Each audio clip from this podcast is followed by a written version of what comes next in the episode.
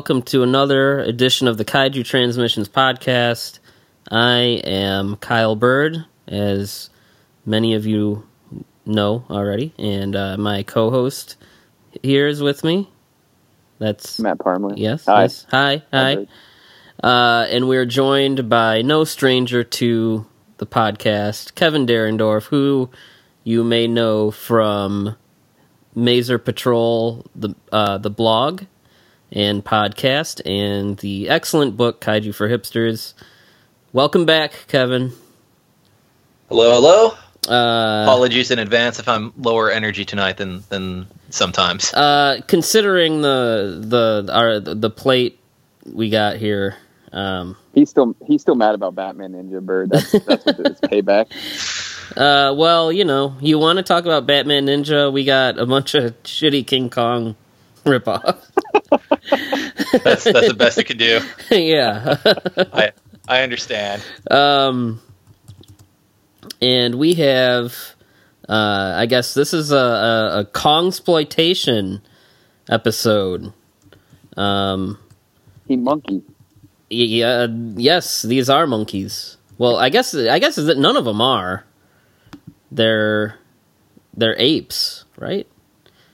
Well, I guess yeah, yeah. Chimps and gorillas aren't monkeys.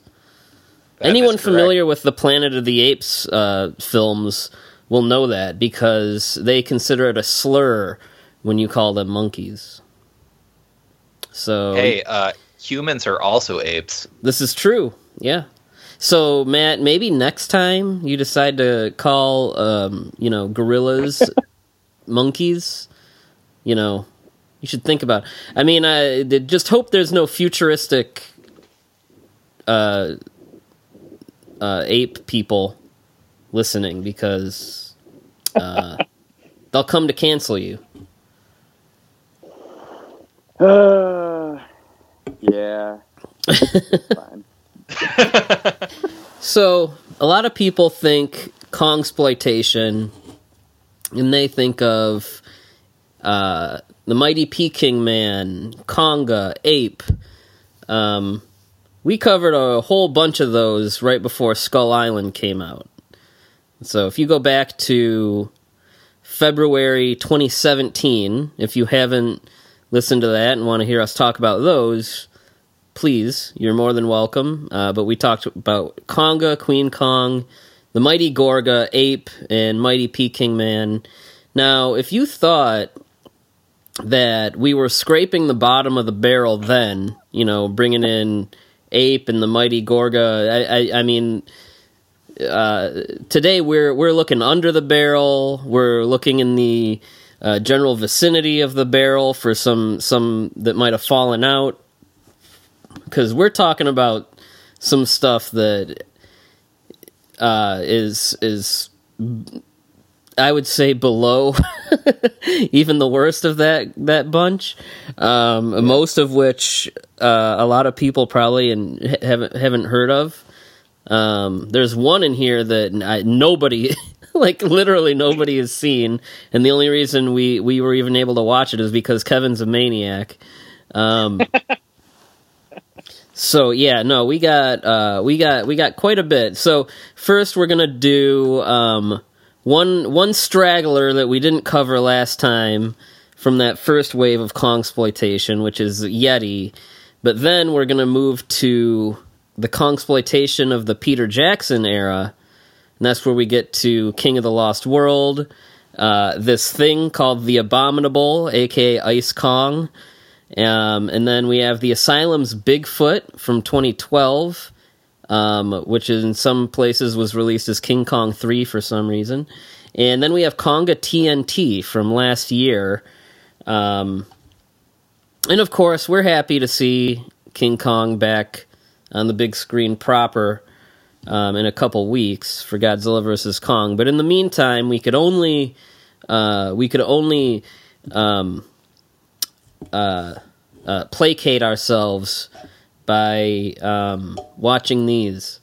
Um, I also watch Bye Bye Monkey just to tell people that they don't have to. yes, that's the weird. Is that an Italian film as as well?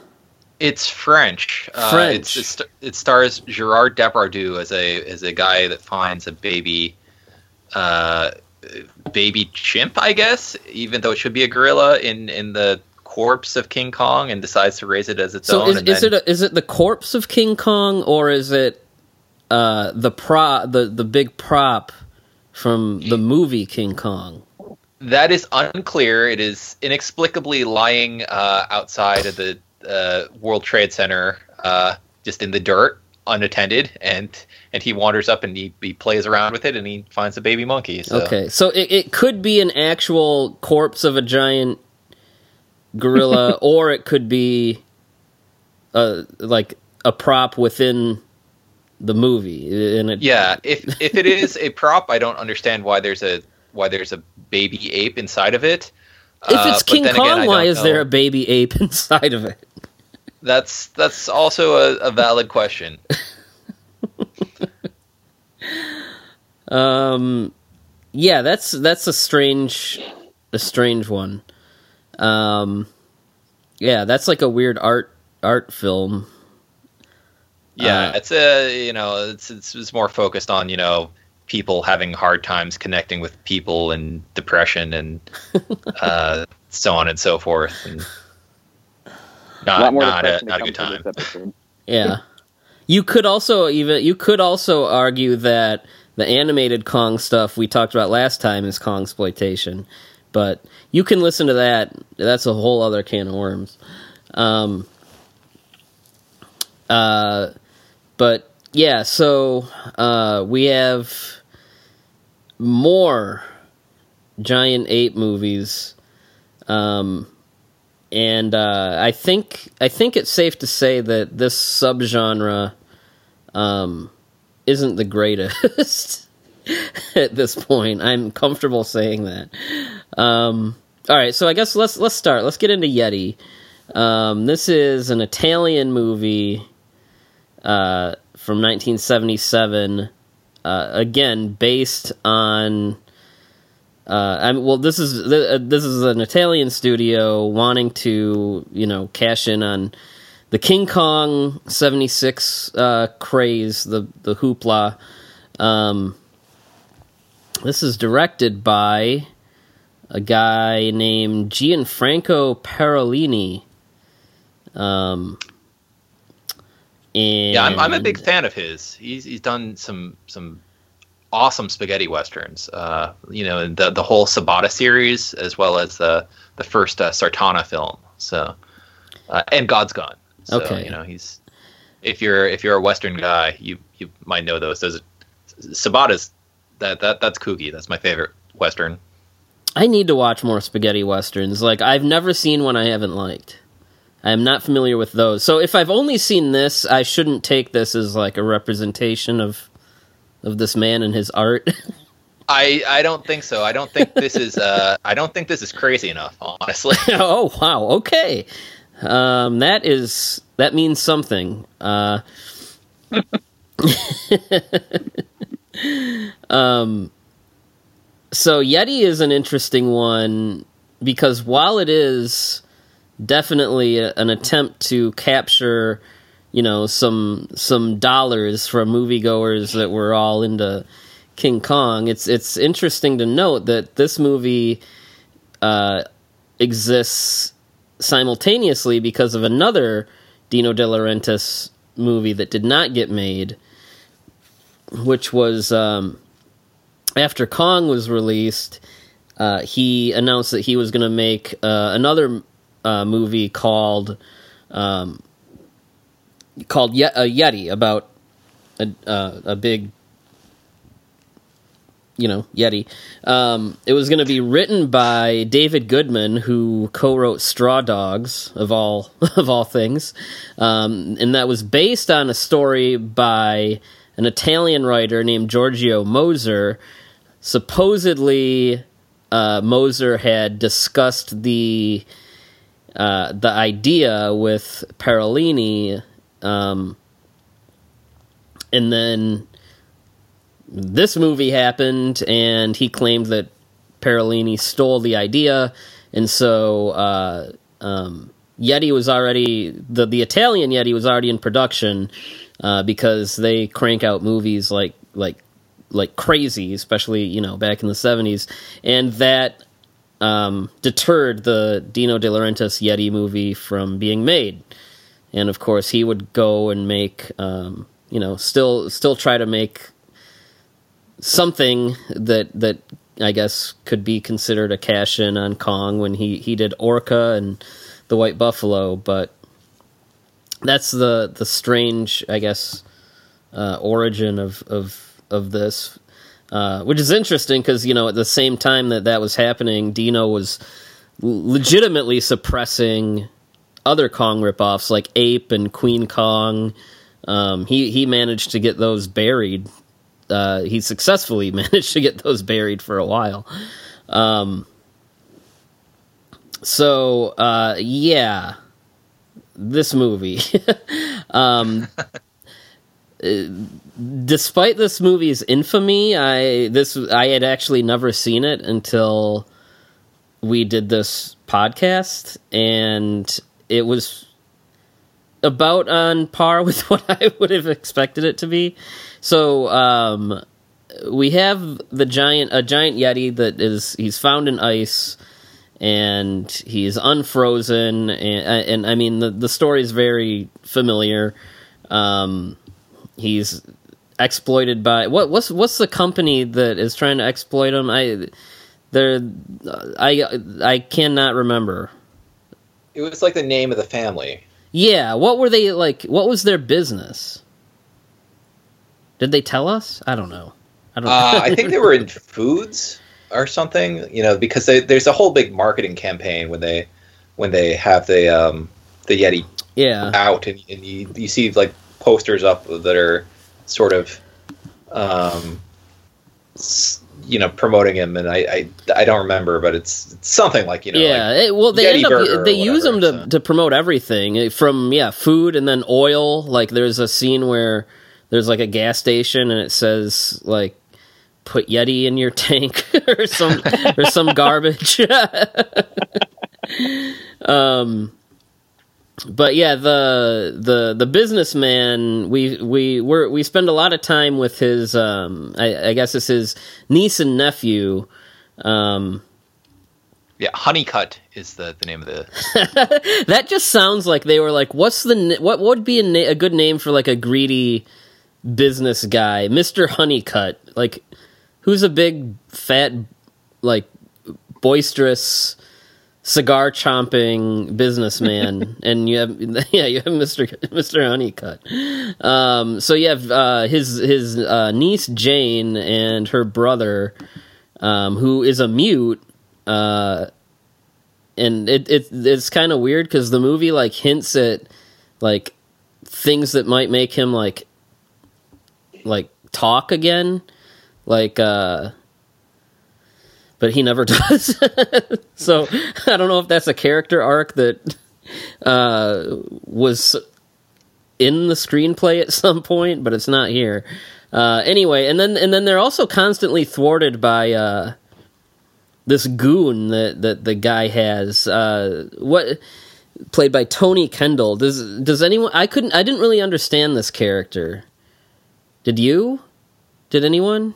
It seems to like oscillate back and forth whether he's supposed to be a good guy or not, and I guess it's it's like a something that's it's it's a it's a, supposed to be a twist what that he turns up being a villain, but it's it's telegraphed so early that it's yeah, like he's never a, nice well, he's to also anybody. Trying to, to bang the owner's dot like niece the whole movie.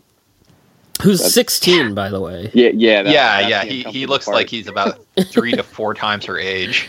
Yeah, the the girl in this one is is 16, which actually I, uh, apparently she was married at the time that they made this. She married when she she got married when she was 15. So I don't know. Um uh so anyway, yeah, I I I didn't understand that character um cuz like he's he's the movie tells us he's kind of like supposed to be like watching them and protecting them, but he's also a jerk and then and then it, it, turns out he's also working for like a competing, like a rival company, right? Like at the like he's like trying to sabotage everything with Yeti. Yeah, yeah. So so yeah, I I don't know what's up with that guy.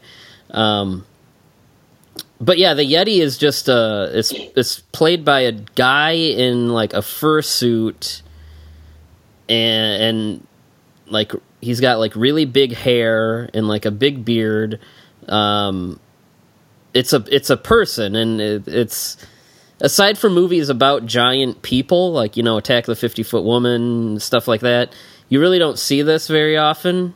Um aside from like there's Frankenstein Frankenstein conquers the world, which it, like I like that Frankenstein monster a lot, and then there's uh, on the other end of the coin there's this, and I can't for the I mean maybe they thought that just having the actor's face would would uh like I guess make it so he like emotes more.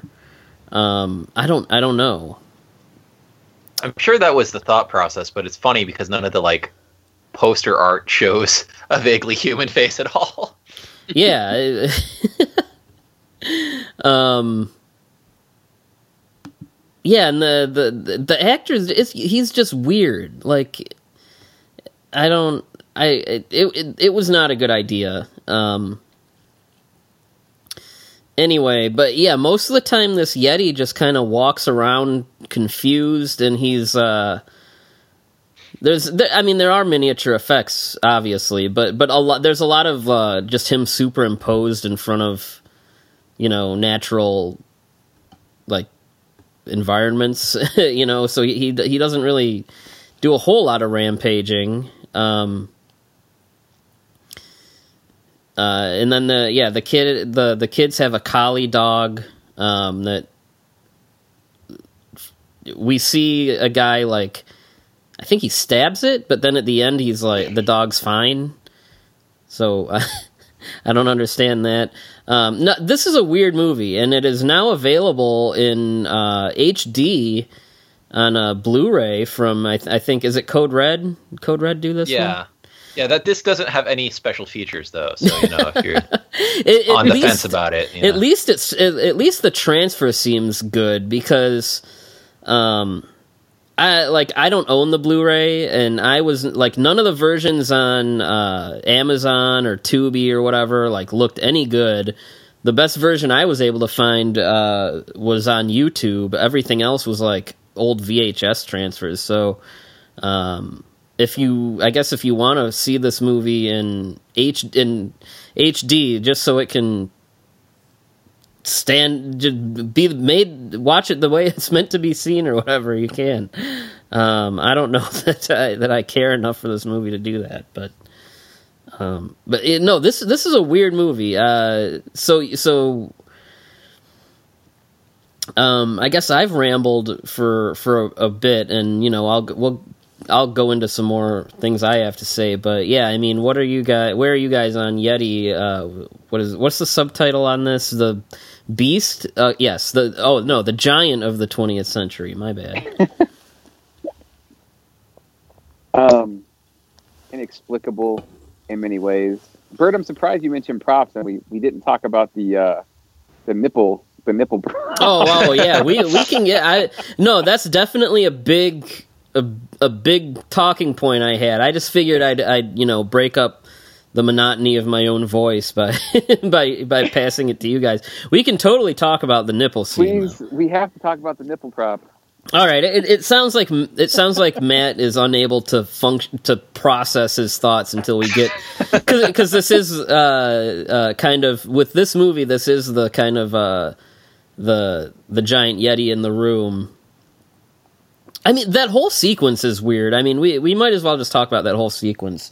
Um, so, I mean, uh, anyone that's seen Kong seventy six remembers um, the scene where I guess you could say that Kong and Dwan first bond, even though that movie makes Kong seem like such a perv that I don't know. But anyway, so so it's when she's uh, you know he's he's cleaning her off in the waterfall and he's blow drying her and and and things like that so in in this uh he's he's got the the yeti as the girl in his hand and i don't know why any human being would think to do this uh, if they were being carried by a giant yeti.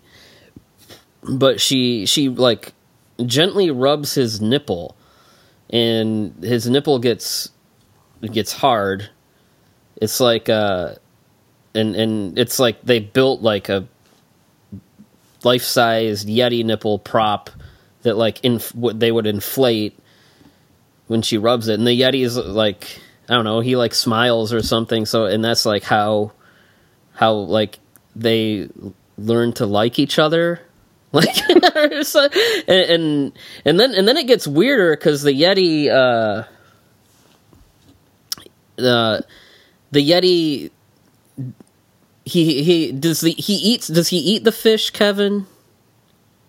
Oh, Yeah, well, he, he he gets like giant fish, inexplicably large fish. Uh, so that you know the the like human sharks. actor that's playing uh, the the yeti can have a, a, a regular sized fish in his hand, and then he, he you know he, he eats fish and he also gives them a fish, and then he you know he gives them the remains of what he's eaten so that the woman can clean up, I guess, because it's that kind of movie. Yeah, so he eats a fish that's like like six feet long. Like this is a huge fish, and when he's done, he uses like the the fish bones. Like he uses the fish skeleton to like brush her hair. And I don't the the whatever maniac w- was making this movie was like, yeah, this is just as like this is as charming as King Kong trying to like like clean a, a woman off and uh, like and I, it's all very strange.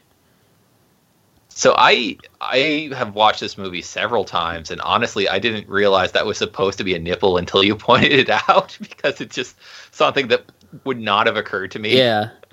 Uh, well, did you? Well, it also, it- but to your credit, though, like if you're going off of one of those really crummy transfers that I was talking about, like I don't know if you you'd be able to tell what's going, what's happening. Yeah, yeah. I mean, this was this is my first time watching it in, in decent resolution. So. Yeah. uh, like that is legitimately one of the. I mean, and, and you know, people that have been listening to this podcast for a long time, like we've reviewed like uh, so much stuff, so many different kinds of things, and that that is legitimately one of the, if not the strangest thing I've seen in any giant monster movie. It's it's completely mind-boggling. It's wild. It's not that that it happened. It's that they also made the prop, and then like made the prop work in a way to make the nipple turn hard. It's just I, Yeah, I wonder. Like, I wonder if that's anywhere. Like, I mean, probably not. I feel like uh, you know, I, I feel like a lot of these old Italian movies, they probably just like threw this crap out. But like, you know, wouldn't it be interesting if some collector like a Bob Burns or, or something like had the had the the giant nipple from from Yeti? He just got like an air pump, like blowing air Yeah. into it, playing with it. Uh, yeah, no, that that would be great. Um, okay, so so with that out of the way, um, no, that's definitely something that needs to be addressed. Um, with with that out of the way, what what's like? I don't know. What what do you guys? uh, Kevin, you said you've seen this movie several times. yeah. Why? I have so Uh, many questions. I have so many questions for you, Kevin. Well, so you know, I, I have the the whole you know c- c- completionist thing where I check out all sorts of things, and then I did that that Kong Count series back when Skull Island came out. So I was just like, okay, well, I'm just gonna grab King Kong stuff from from all over the the place, and you know, rewatch it then, and then, um, then when the Blu-ray came out, I'm like, eh, it, was, it exists. I'll I'll pick it up, and then uh, then immediately watched it for for for this show. So you know, it's it's not that I'm like like a huge fan of it. It's just kind of like the opportunity has presented itself many times because of the nature of its content. So uh, I'm sure it'll it'll happen again at some point that somebody's like, oh, we're doing a rundown of all the exploitation films, and then I'll be like, okay, well, I'm gonna I'm not, I'm not super stoked to watch this, but you know, it's there's it's the best movie we'll be talking about tonight. So Uh, you best maybe, but we'll we'll get there. Uh, Matt, what's your takeaway on Yeti? Um, I liked it a lot more than I was expecting. If that says anything, like it, it was, it was far better uh, than, than I went in. Like I'm like, this is going to be terrible. I'm going to hate every minute of this. I, I didn't hate it. It's very inexplicable. There's some things that don't make sense. You mentioned the dog uh, getting murdered and then being fine, but still covered in, but still covered in blood. Um, the the villain being very convoluted and you're not quite sure what his motivation is because he like gets he gets phone calls from what you assume is like a competitor it doesn't exactly seem clear what they're trying to do whether they're trying to kill the yeti or they're just trying to sabotage the ability for the the family to like you know use the the, yeti to to promote things um but all that said like I, I surprisingly enjoyed this just a ton more than I thought I would. And like there there's a weird uh I don't know, there's a weird aesthetic to it that I kind of found just very charming overall. Did the, did the Yeti heal the dog? I felt like there was something like that, but you know, this is. Well, I I watched this movie like six weeks ago now. At this point, so it's kind of like blurry. I just remember the dog like at the end of the movie the dog comes back but he's still like covered in and blood, blood at the end running around. When So, the I'm- Yeti, the Yeti, like he he gets he winds up uh like uh, on oxygen or something in in that warehouse. Um, was Yeah. that was that uh, like he he rampaged everywhere and then was that because they shot him a bunch of times? No, it was because, and this is bad science. Uh, he was he was out of his native environment of the Himalayas, uh, so he needed more oxygen because he's at a lower altitude. Yeah, but yeah, that's when the um the the guy double crosses Honeycutt, I guess, and and like him and his goons like try to take the Yeti off the the life support, and then the Yeti wakes up and uh, oh, this is an awesome scene. Uh, one of the goons, he like he the Yeti grabs the guy with his foot and like uh, crushes him between his toes. I've never seen that. Yeah, they they also murder I think one of the like the the lead doctor scientist people and they try to frame yeah, they they Like try to the- frame the Yeti. yeah Um, and they try to kill the kid uh the the mute kid because he, he's seen too much yeah. I mean, he's mute. What's he going to tell? Which again, this movie brings up like these weird opportunities where like you think the kid's gonna learn to talk again, but then he just like doesn't. I mean, speaking of, of weird stuff with him, like we're told that he's the one that found the Yeti, but we don't get that scene. We just like we start with the them thawing him out. Yeah, why are these kids finding Yetis? I don't. I have no I don't And then the the I mean, also, it's, it's it, why why is the Yeti in Canada? Why is the Yeti Caucasian? yeah, I- we I should know. we should mention that this is a co-production between uh, Italy and Canada, so the movie takes place in Canada. Um, uh, but yeah, the the Yetis, I, the Yeti, uh, the the the way that his whole story ends is like it feels like they just didn't know how to end it because um, so everyone thinks that he's done all these horrible things.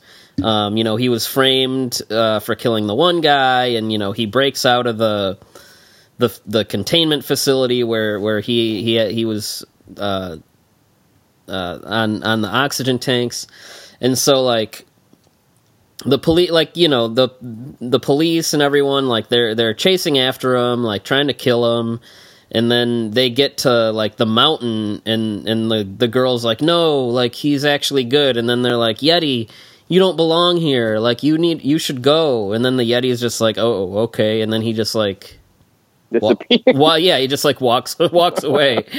And, that, and that's the ending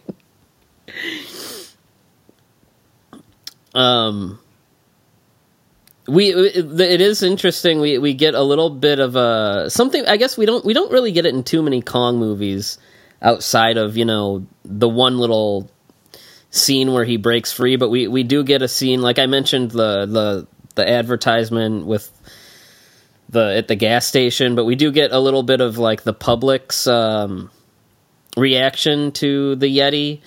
Uh, like we see uh, ads, we see like crowds like in the streets holding signs, like you know having parades for the Yeti.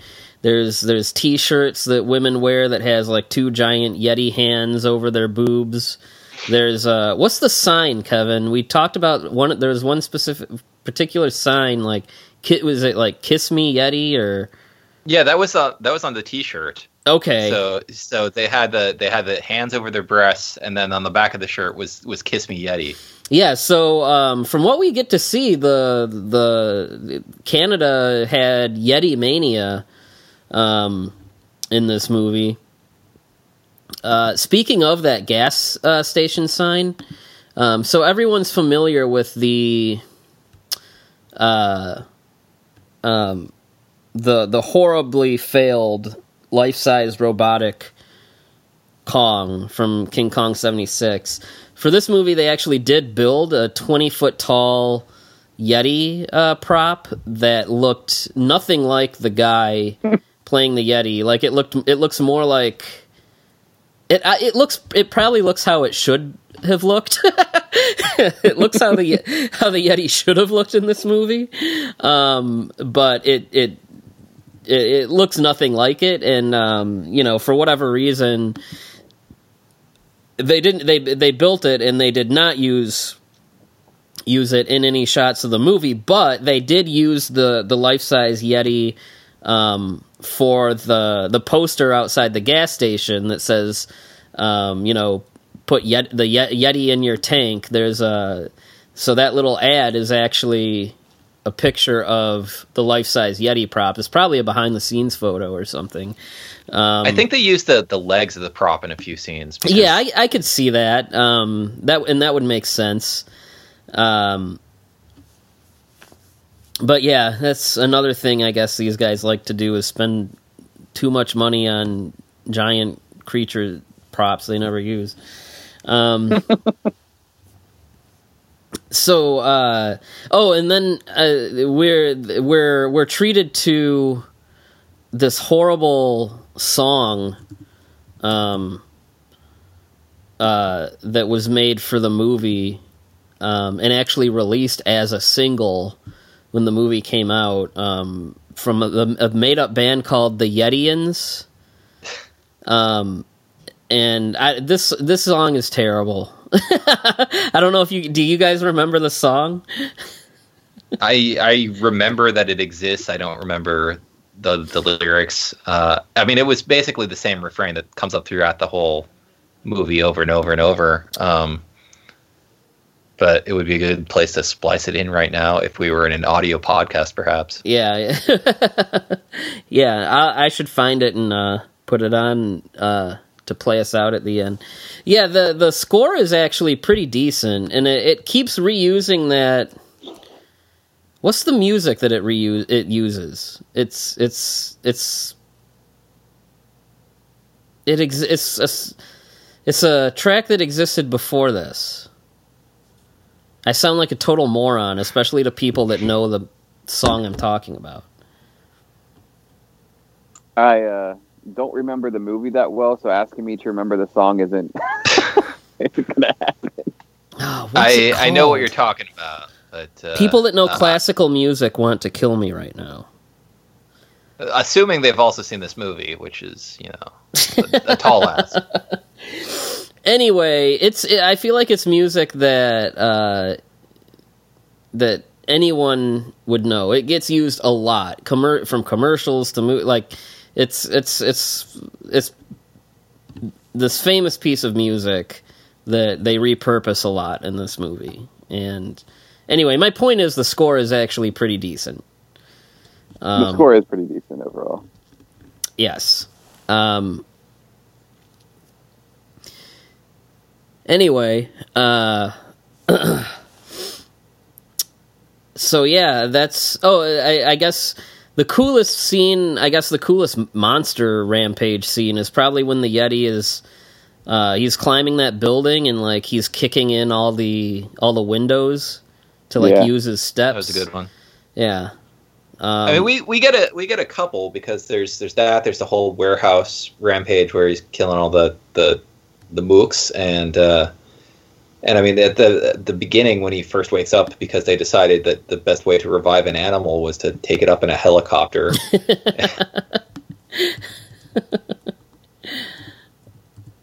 yeah, the that's all very very strange.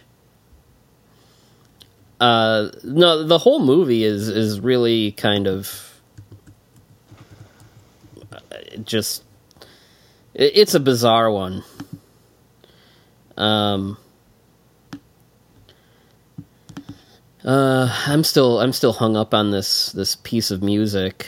Um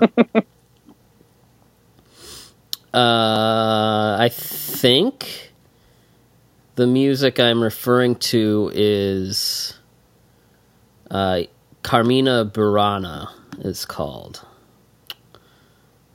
And yes, if you search for that, you will find the music that inspired the theme to this this film. Um, I'm, I'm sure my mom is very disappointed in me for not remembering that. um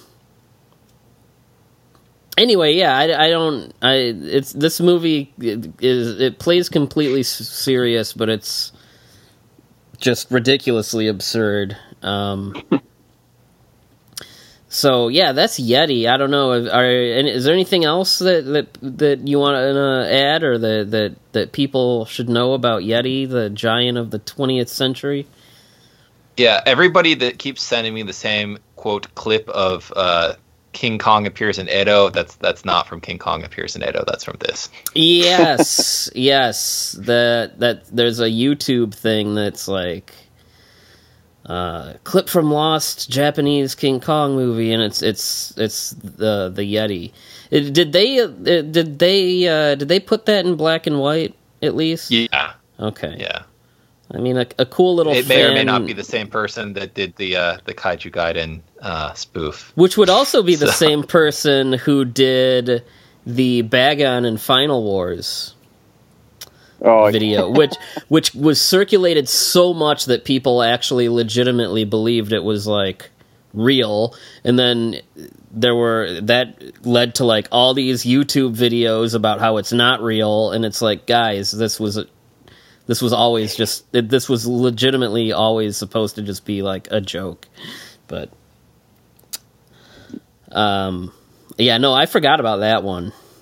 Uh, so all right, I guess we can uh, we can we can go ahead and give this a, a rating out of um, you know how many inflatable Yeti nipples do you give this out of five?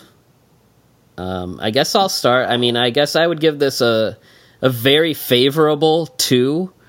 Um, in that you know I don't know that I would watch this again. Maybe for something like if I'm having like a shitty movie night with with some friends, but uh, I feel like the you know the first half hour or so I was totally with it, and then like the last half hour I was with it again, and then it's like it's like that middle chunk that for me was just kind of really was like it just felt really kind of boring and drawn out. Um, it's not a long movie by any means, um, but it, it does it, it, it does slow down for a considerable amount um, to do nothing that's really that interesting.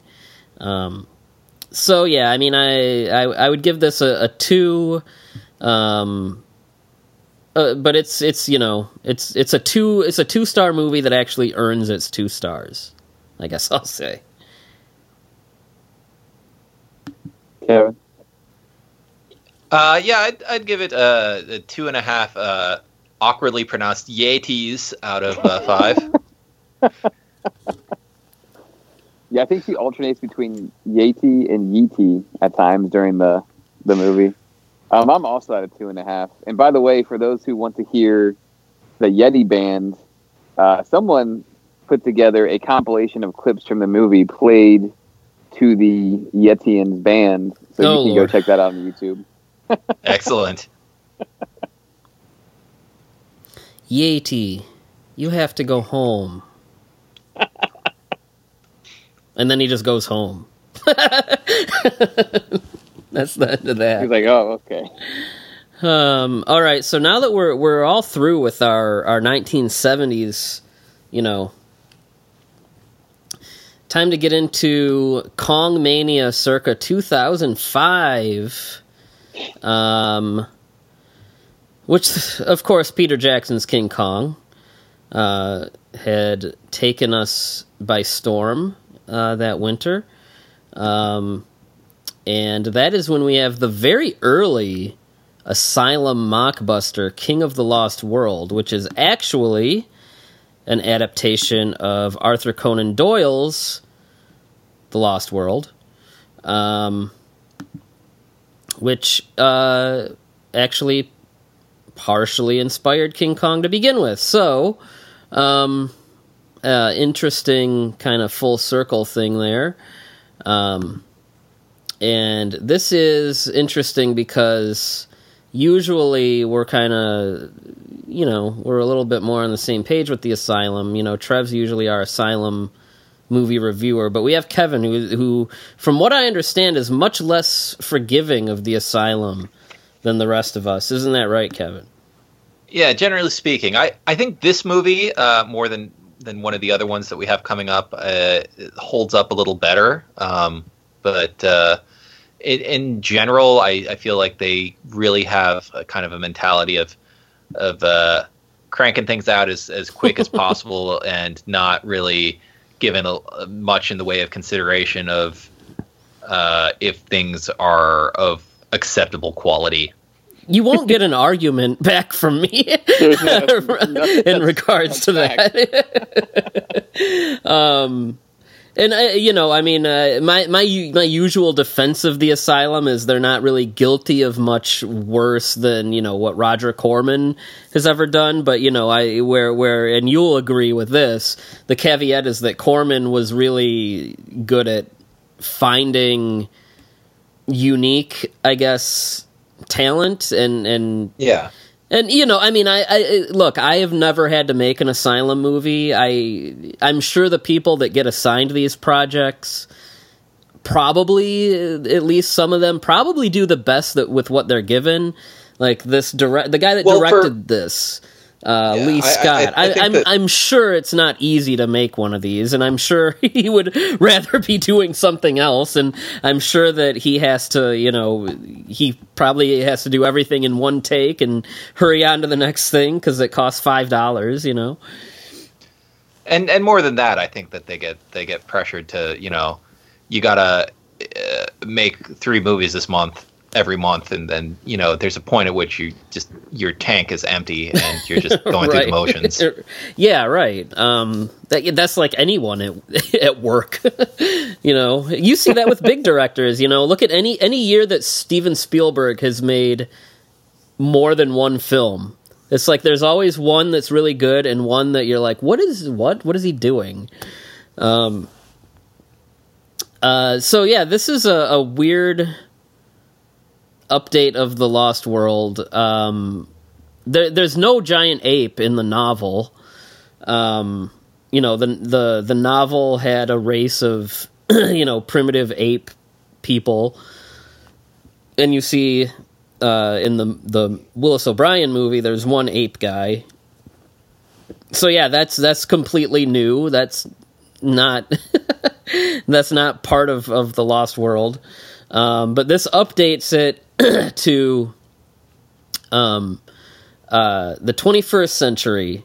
Um, and uh, we have anyone familiar with, with the story? We have um, a lot of our our same characters, although they're a little different. But you know, we have Ed Malone, John Roxton, um, uh, Professor Summerlee is now a female. Uh, Rita Summerlee. See, you, you know, we're talking all this.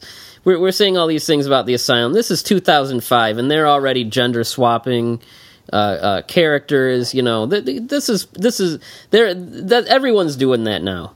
So you know, let's trendsetters. Yeah.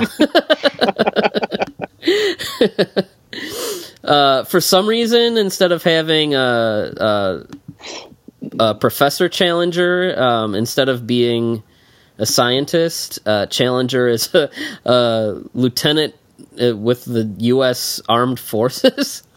um, and uh, there, think the this is people that crash on an island. So um, there's definitely a, a bit of lost in here as well. You know, no no pun intended. Maybe it's an intended pun. I don't know.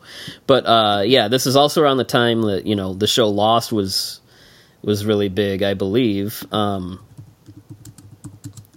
and uh, just like it, it did, I never watched Lost. Did Lost do the the thing where like there a plane crashes and then the people from that Yeah. plane go to find another plane that has other people on it or had other No, people on it? There's like a, a beacon. Like the first season, there's like this weird beacon they find that's giving off a signal. And they're trying. It's it's basically the same thing. Okay, yeah, because that, that that's like oh, the another plane crash here, and I, I, I believe that's where they find Lieutenant Challenger. Um, so yeah, it, it's and, and also them crashing on an island. Uh, the original Lost World, it's it's a plateau, not an island. Um, uh, but yeah, the there's no dinosaurs like the Lost World. Uh, instead, we have giant insects, giant spiders, scorpions, giant plants, uh, weird dragons. There's dragons Yeah. there for some reason. Um, and uh, there's natives that are like uh, they look like like they're they're in like corpse paint, like they're in a black metal band, or the the lead guy has like for anyone that any any punk rock fans out there, he's he's got what looks like you know Misfits makeup skull, skull makeup on uh, which it's all really a, a really strange choice. You can also tell this is an early asylum movie because um, there's nudity and i'm pretty sure after like a couple years of existence uh, when the asylum started like making movies with the sci-fi channel they were they, were- they weren't doing nudity or swearing or, or anything like that so um, uh, and you know, actually, to backtrack a little bit, just because I, I didn't know if Kevin knew this, but Kevin, did you know the Asylum used to be like a real, like company? like, did you know they used to like be a real independent like film distributor? Uh, I mean, I, I guess it depends on on uh, one's threshold, but uh, well, for I mean, for example, like I, one of their first movies was an independent movie that they they picked up. Like it, it had it starred Colin Firth. Um, also, Stuart Gordon's movie King of the Ants um, was one that they did, and then uh, I think it was around this time when it was like War of the Worlds and King Kong and The Day the Earth Stood Still. I think that's kind of when they started getting into the mockbuster business. Yeah, I, I do remember hearing that maybe it was even War of the Worlds when they they figured out that you know those were the movies that were the most profitable for them, and they they really embraced that. And I'm I mean they do a lot of other stuff that's not mockbusters also, um, but Oh yeah, uh, I think that a similar mentality tends to to come into play a lot of, throughout it. yeah. Um, and yeah, these were made for the home. Like the movies like this were made for the home video market, where like some confused old person would would rent this, thinking it's King Kong or or something like that. It, it's interesting. Like, does the mockbuster die with the video store? Like, I don't know. I don't like. I don't know where that's going to be going now. Because it seems I- like it seems like you know people would either like buy these used at a video store or the rentals would come from like i said people that don't know what they're renting. Like i, I is there a future for the mock the mockbuster?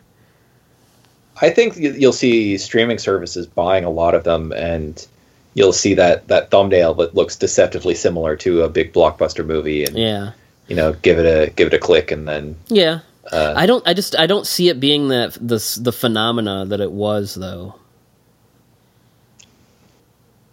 Um, yeah, I, I, it, it might evolve in the same way that you know we're not seeing the same sort of deal where you have you know every country puts out their own version of a, a Jaws or a King Kong or Yeah. Star Wars or an Alien, you know, like we did in the seventies.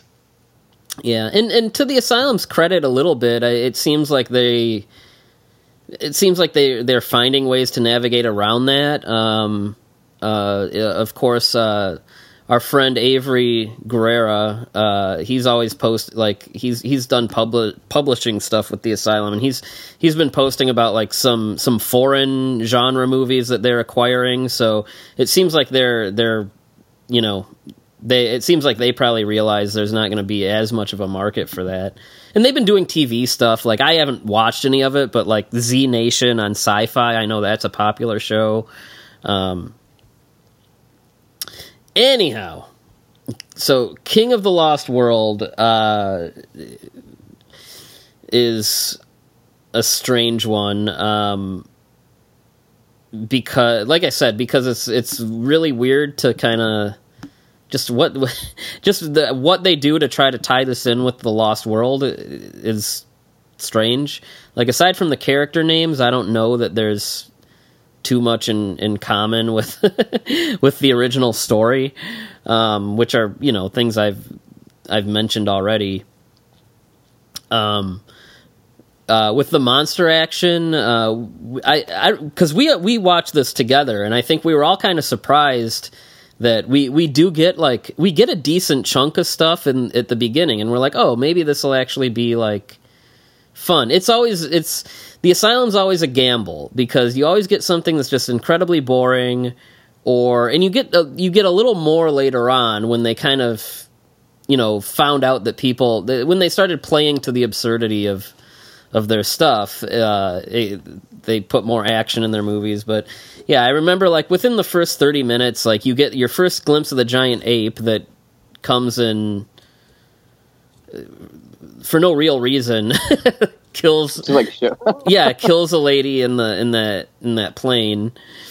Um, you get a neat sequence that reminded me of the scene that would be in Skull Island many years later, uh, where like a big spider thing um, uh, uh, kills a guy, and it's like from like way up in the trees, and it reminded me a little bit of the scene in Skull Island where um, they have the giant daddy long legs. It it didn't Yeah. go into the gruesome like cannibal holocaust reference with you know the the leg going through the guy, but it, it was very similar. Um, interestingly enough, also at the end you have a bunch of jets fighting the the giant ape, which also reminded me of the Skull Island scene with the helicopters. I mean, not as good, obviously, but it's it's an interesting observation. I, I think one of the, the things the movie does that I, I thought was actually kind of neat is it takes the, the islanders and the, the natives, and it actually turns out that the natives have been there from like another plane crash the whole time. And what they've done is, as other planes crash, they basically either they sacrifice a number of people from that other plane crash, and then they also adopt some people into their group to kind of grow their numbers. So yeah, they, they like hypnotize them, or, or they yeah, they so, and they, they sacrifice the, the people to actually in this case I think it's the dragons. It's not Yeah, I, I Yeah. that's actually that was actually kind of kind of clever because I I think that we're we we are kind of assuming that their sacrifice is going to be to the ape, but instead it's for all these big dra- all these little well I guess they're they're big but compared to the giant ape they're little all these dragons that then the ape actually comes and fights off all the dragons. That was actually an interesting little little twist. I just watched uh, at the Earth's core, so you know it's you know not not that different. At the Earth's Core is a really fun movie, though. So uh, I appreciate that reference. Um, um, but yeah, am I the only one that, that thought of Skull Island when he starts. Nah, you know, he's surrounded by planes and everything. I mean, I- I, I I- thought of it because we were watching it together, and you were like, "Hey, this looks like Skull Island." I'm like, "Oh yeah, I see it." So, I would never ever like. In I would never think that anyone making Skull Island would have seen this movie. Um, legitimately. so you know, it's probably nothing but a coincidence. It's just it's a, a fun, a fun notation though. Um, I wouldn't put anything past Vogt-Roberts. I think he's, he, he- I think he goes deep. he is uh he yeah he is he is nerdy enough to have probably seen something like this um uh yeah we have uh well i guess we should mention um challenger is played by uh bruce boxleitner who just seems he he seemed to be uh in a few of those early asylum movies um, but you know, people know him from Tron, obviously. I think that's the big one. We have Steve Railsback from a bunch of '80s stuff. You know, I mean, Lifeforce, uh, Blue Monkey. I mean, if, if Alligator Two, The Mutation. Like, if if you're familiar with like those '80s B movies. Well, I guess I guess it wouldn't be a surprise to see him in a 2000s B movie, but so so yeah, I guess his his career trajectory didn't cha- shift much. Um, anyway, but yeah, I, after that first spider attack, I think we were all like, "Oh, this actually like is pretty fun," and then it it it really kind of slows down. Um, and uh, I think uh, you know we get that sequence in the cave with the giant scorpions.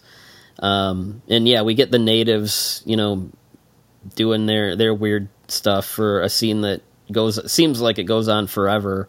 Um, Uh, They're trying to sell it to Cinemax. that that yes, that's exactly that's exactly what that yeah. was. Um, uh, I the the guys that they got to play Malone and Roxton, I could not tell apart to save my life. Um, they look they just looked the same to me. Um, and uh, yeah, I, I I couldn't keep track of which one was which. Uh, luckily, one of them is killed halfway through, so I don't have to, I didn't have to struggle with that very much longer. Um, but yeah, the the the ending things did kind of pick up. You know, I I did I did find the the climax to be fun with the um with the dragons, the big ape. Uh, at the end, um, uh, Challenger has like for whatever reason he was on his plane with a nuke, a nuclear bomb.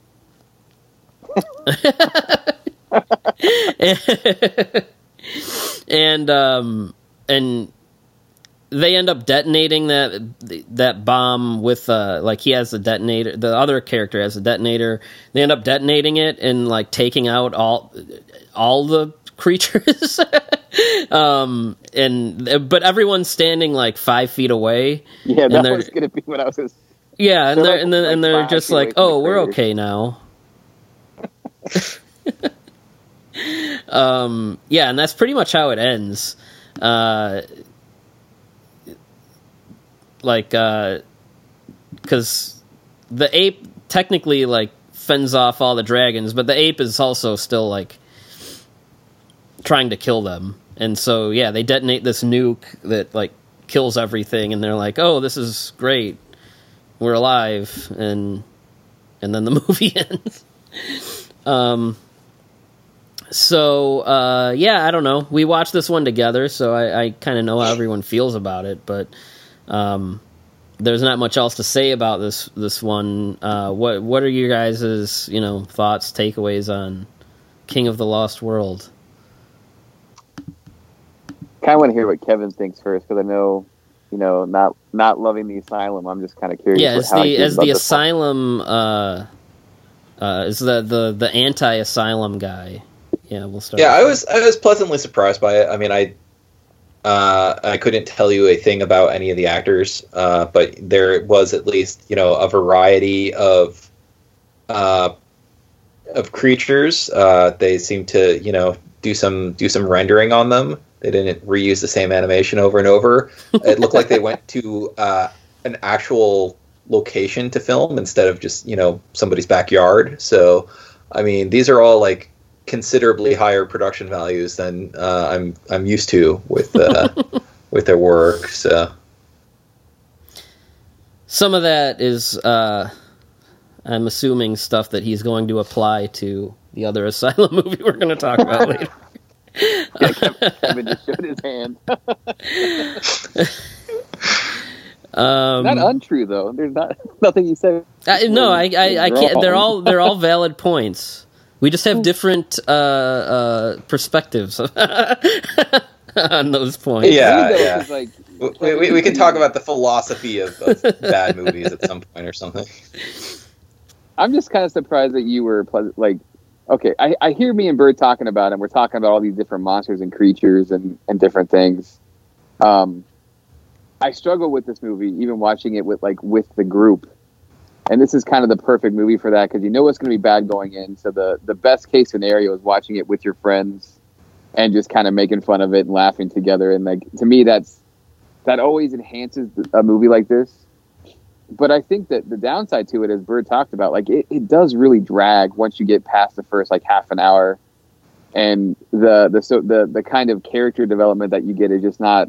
It's not that interesting, and it's not it's not so bad that you can laugh at it. It's just kind of like there, and I think that the dragging out of the uh, of this whole movie is what really frustrated me, and especially the the sequence with the natives because like that's kind of an interesting idea to to basically have these people like, okay, we weren't the original people here, but we're going to start bringing people into our group. But the way that it's handled is just very slow and monotonous, and that's really what took me out of it. I did like the creature stuff, and and some of that is fun, and some of that is actually pretty hysterical. But overall, I was just not a huge fan of this movie. Uh, yeah. I mean, Yeah, I mean, it, I'm right there with you, pretty much. pl- pleasantly surprised doesn't mean I ever want to watch it again. right. You know, yeah. it's just I was I was you know when you're you're bracing to like get punched really hard and then you it's, it's sort of like a light tap. You're like, oh, okay, you know, it's that that kind of. Um. Okay. So, how many uh, harmless nukes would you give King of the Lost World? I went with Uh, one and I'll a go half. First. Yeah, I'm I'm right there with you, Byrd. I'm at a one and a half. Useless I'll- I'll- nukes. I'll, I'll go uh, uh, two uh, inexplicable airplane crashes. Um, and like I said about Yeti, though, I mean the the one and a half that it earns, like it does earn. Like I, I do think the f- the first and last like twenty minutes or so are legitimately fun. It's everything in between that gets a little not so fun. All right, it's time, guys. So the obscure, obscure obscure 2006 movie, which I can only imagine. Again, I, think it probably had to have been, you know, uh, spurned or inspired by Peter Jackson's 2005 King Kong, and that is the abominable, um, aka Ice Kong, which is uh, the. So the interesting thing about this movie is that it's an American movie, uh, American low budget independent B movie. From what I understand, only place in the world it's been released is Japan on DVD under the title Ice Kong.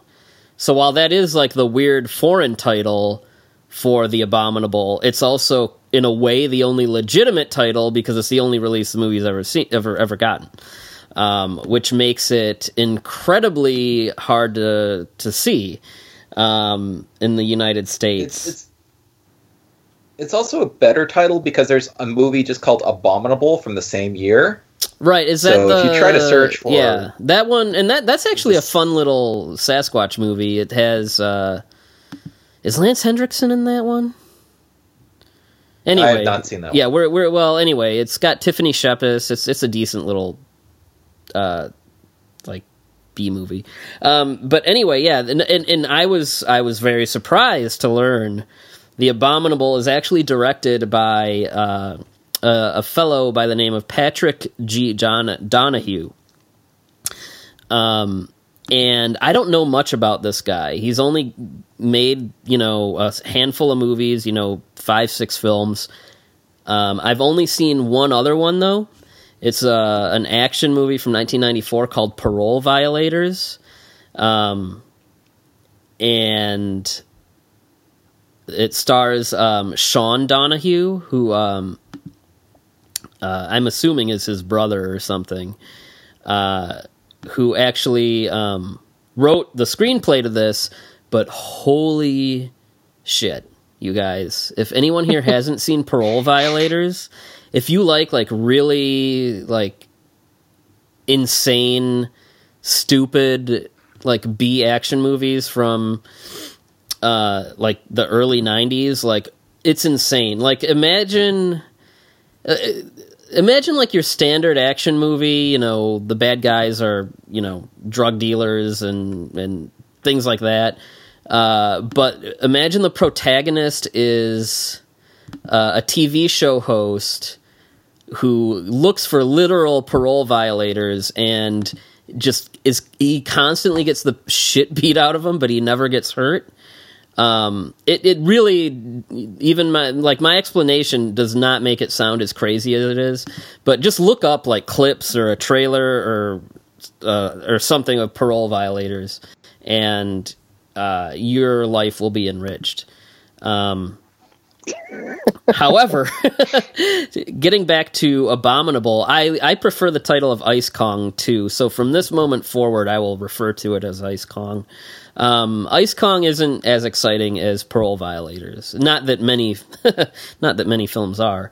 Um, so yeah, this is like early digital camera, cheap, cheap, cheap B movie uh, from from this period. Um, if you've seen a, a, a backyard like shot on video genre movie from the early 2000s, you know exactly what I'm talking about.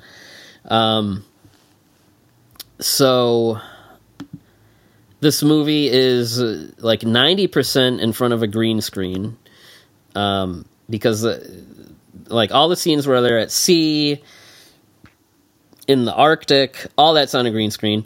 Um, but similar to yeti this one is about an abominable snowman um, that is giant, and uh, they it's it's found in the the Arctic, and you have one guy um, who uh, you have a uh, uh, this this guy I, i'm looking at the character names jimmy you got this guy jimmy who's an older guy he's going there to study it and then you have his daughter um allie who is uh, you know, telling him, you know, oh, I, I, I don't want to go, uh, blah, blah, blah. For whatever reason, she decides that it's worth her time. I don't remember if it's like she loses her job. What happens? To, does anyone remember what makes Allie decide so to be? She gets like she, blamed. Well, go, go ahead, Kev. Yeah, she's she's part of like a, a Greenpeace type of movement where uh, she's like going around rescuing uh, animals that are being experimented on uh, that uh, that our our villain was uh, in the process of capturing. Uh, and uh, I guess what happened is uh, she breaks into some lab and they they burn up all of the test chimps uh, before the authorities get there. So then charges are getting pressed against her, apparently, uh, for, uh, for, for for you know trespassing and you know, this is one of those things where like the police say, "Yeah, we're going to press charges," and then they just leave, and everyone continues about their day. Um, well, then, then her like uh, her the people that were helping her then like also turn on her, and they basically make an agreement with this company conducting the animal experimentation. Basically, they force her to take the blame for everything, mm-hmm. and then she just kind of like agrees with it and moves on with her day. So so yeah, so Meanwhile, uh, you got uh, man, and this is not the last time we're going to talk about our friend here. Uh, you have uh, our villain Jacko, who is a, a, poacher, and so you know he wants uh, you know to to track the the, the, the well. Uh, Allie nicknames the creature Snowy, so getting ahead of myself a little bit, but I, I, just figured when I when I refer to the monster as snowy, I figured I should explain that so people don't think I'm like having an episode or something. Um, so our Yeti Snowy, you know, uh, he wants to find it and kill it and you know stuff it and sell it to a museum for a, a ton of money, whatever. Um, and uh, so Jacko and his guys kind of. Uh, unknowingly Jimmy ag- agrees to let them in on the on their on on on you know going to find him and then he kills Jimmy and then Allie is basically you know she's pretty much forced to go along for the ride at that point right? Um so they go to the Arctic they find uh the monster and uh you get you know your typical um, i guess at this point in a post kong 76 world you get your typical you know the the the girl and the the the big uh, ape form a bond and that's when she names him snowy. Um, and uh, and then the story is you know that takes the trajectory of any of these movies where he's brought back to civilization where he's in uh, san francisco this time and he uh, runs amok and um, eventually uh, is killed um, uh, so anyway, how how does Snowy? What do they, how do they kill Snowy? I don't. Even, he falls off the Golden Gate Bridge, but I like, think he just swims back to Alaska from there. Yeah. Does he? Does he survive? The Yeah, fact I that don't- I don't think he actually remember dies. Um, hold on. Well, I uh, think- we'll we'll he- keep talking. I'm going to get to the bottom of this though. While, well, this is what happens when you watch these fairly unremarkable movies and then have to remember them like two weeks later because certain delays, certain whatevers occur. Um, but anyway, uh, he's brought back to San Francisco, and we get like uh, we we get a lot of scenes of Allie being like I, I I don't remember the last time I saw a movie with a protagonist that seemed like for whatever reason like she's legitimately stupid. Like like there there's moments where Jacko like okay well we got to get into Jacko real quick here uh, because this this character played by a guy, a guy named Nick Orifice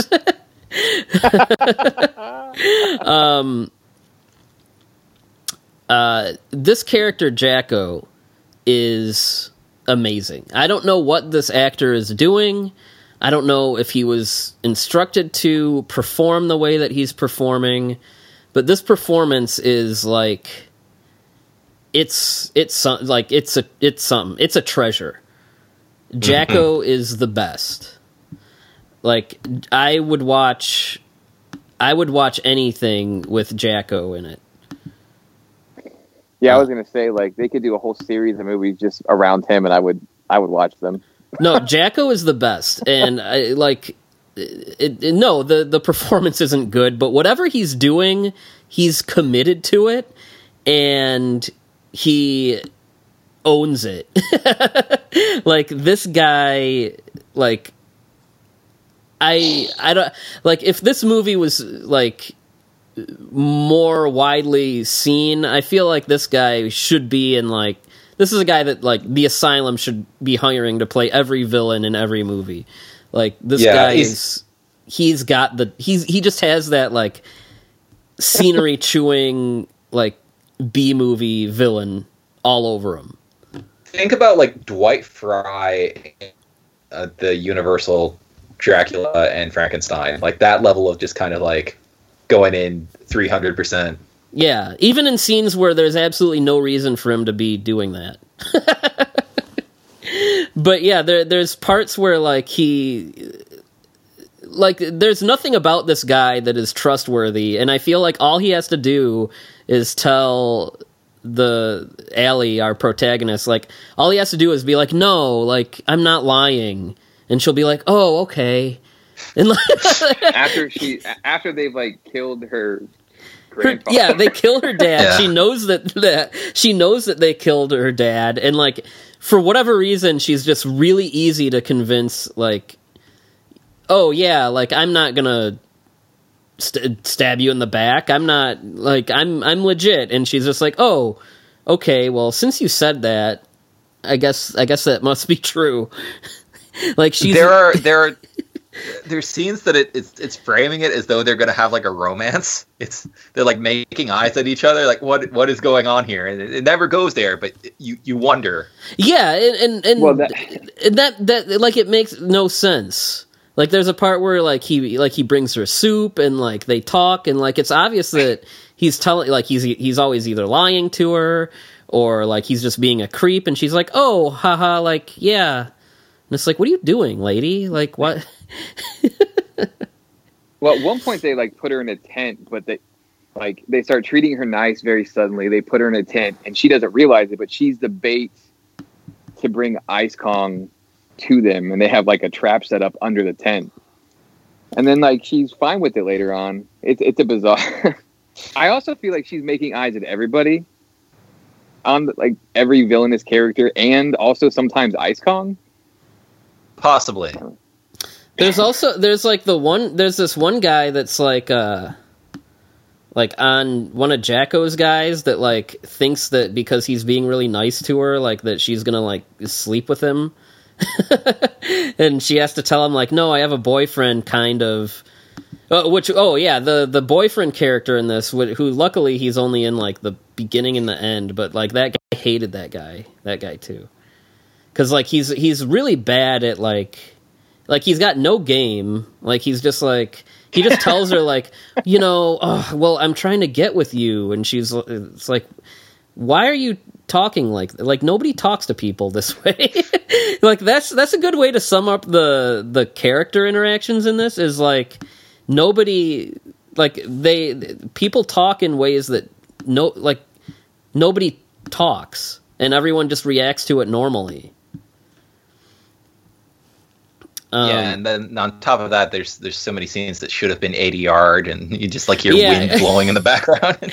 Yeah, no, the sound design in this is like we'll and we'll we'll see this with another movie we're going to talk about. Um, but yeah, if you've seen like I mean, I I've seen like the bottom of the barrel like trash. Like uh, like I I've I've seen like movies that would come on like 100 movie packs that are literally like zero budget, like stuff that people literally make in their backyards.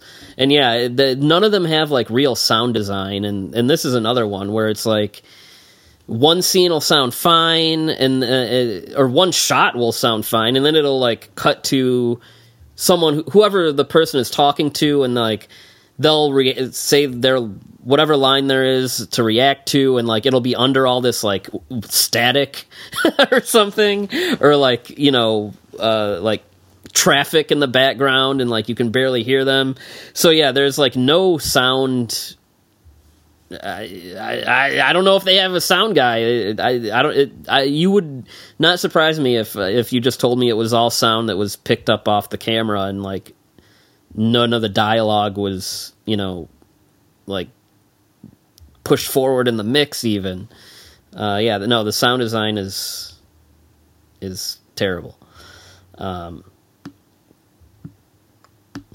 uh so i i'm seeing i have the fi- i have i have it i have it playing on my little screen here i see jacko shoots uh snowy with a bazooka um and then he falls off the bridge and the the and Allie is like panicking looking for him and she doesn't see him. And then I don't see him swimming away or anything. I think he's dead.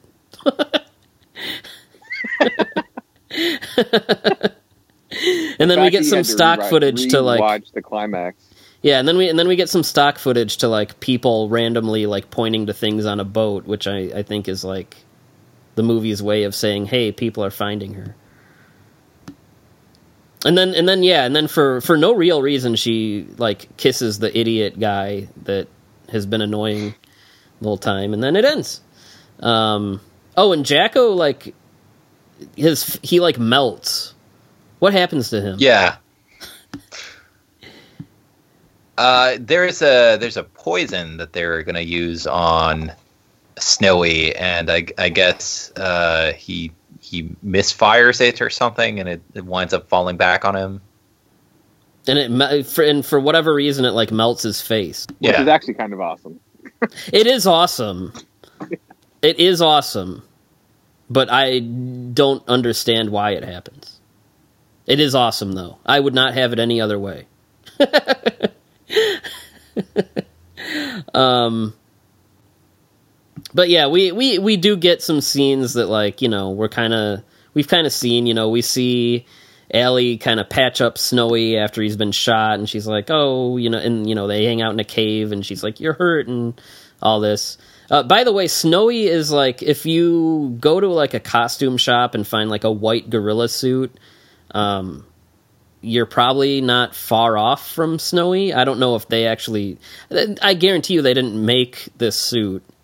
If they did, I apologize in advance. But you know, I, I, you know, hopefully nobody could fault me for thinking that this was just store bought. Um, but yeah, it, the- doesn't quite look like a gorilla, though. That's the thing. It's Yeah, it's, it's like the mouth is something else. Like and yeah and like his fur pattern like there's parts where there's parts of him that like don't have fur like on his elbows and like around his knees where it's like gray skin so i don't i don't know what that's all about the most baffling des- decision for snowy bringing bringing the marvel of snowy to life for the screen. The the weirdest decision is that they've like they've superimposed like cartoon feature like like photoshop almost like these eyes like onto onto his face. Do you guys know what i'm talking about? It's really weird. Oh, yeah. Yeah, and, and, it comes and goes throughout the movie, which is weird. and since it's not part of like you know the, even if th this were made today the same way i doubt they'd have the money to do, like do like a proper motion capture thing for his face. But but since it's like basically just digitally like glued onto him like it's like his eyes float like whenever he moves it's really weird. It's very bizarre. Um uh but yeah this movie um is something. So kevin I, I we need to back like I said the only this movie's only been released in Japan on DVD. I need to, I want to know a how you found out this movie existed and b how you got well, how you got the DVD. Uh, so uh, how I found out it existed was it was when I did that retrospective of, of various King Kong stuff. I think I was just searching left, right, and center, um, and you know, just kind of uh, cruising the World Wide Web. Sometimes, sometimes stuff comes up. Uh, uh, Googling for one thing and you find another. Uh, that's that's a shocking amount of the content I've, I've found over the years. uh, but uh, yeah, in terms of how I, I found it, it was actually relatively cheap uh, to get a get a used copy um, on a on a. I either got it through Amazon Japan or or Yahoo auctions or something.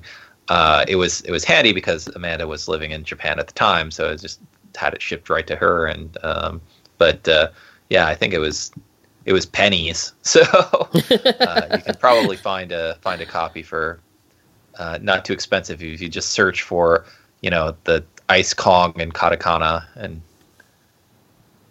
All right. Well, you heard it here, people. It, it, despite its obscurity, it's cheap. So you know, let's let's let's get the, the, the do your part, people.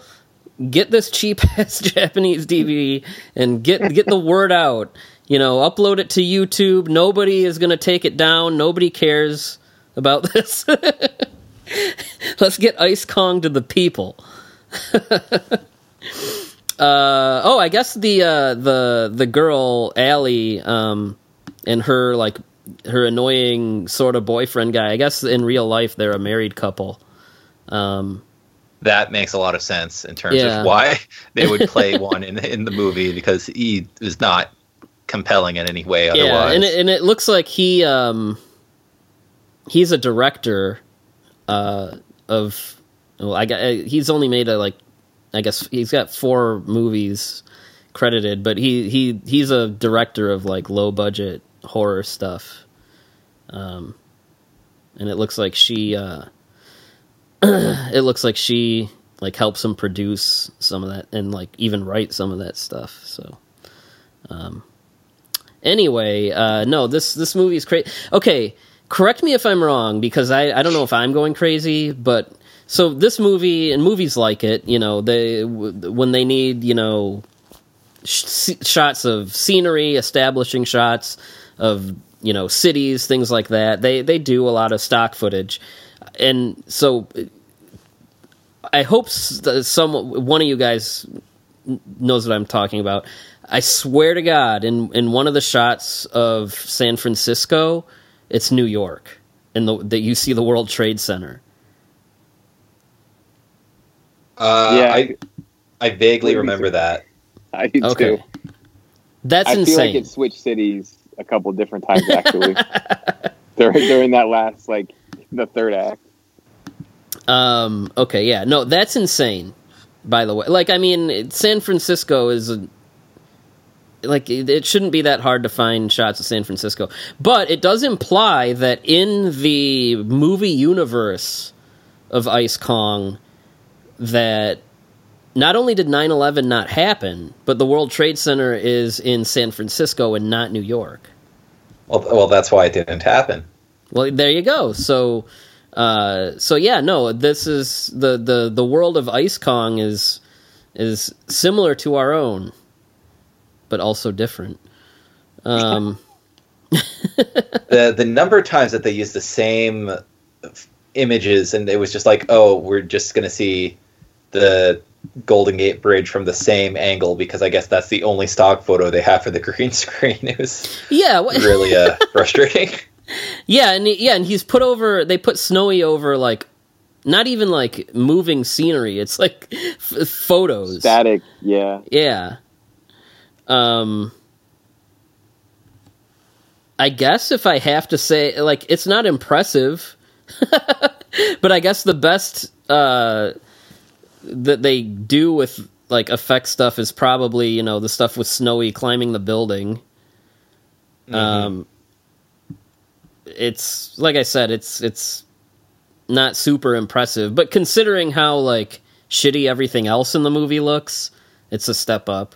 Um, and you know, it, it's a it's a kind of a fake out. Like you know, you think he's gonna get shot off the building, and then no, haha, trick, uh, fool, uh, we fooled you. There's actually 20 more minutes movie of the movie left.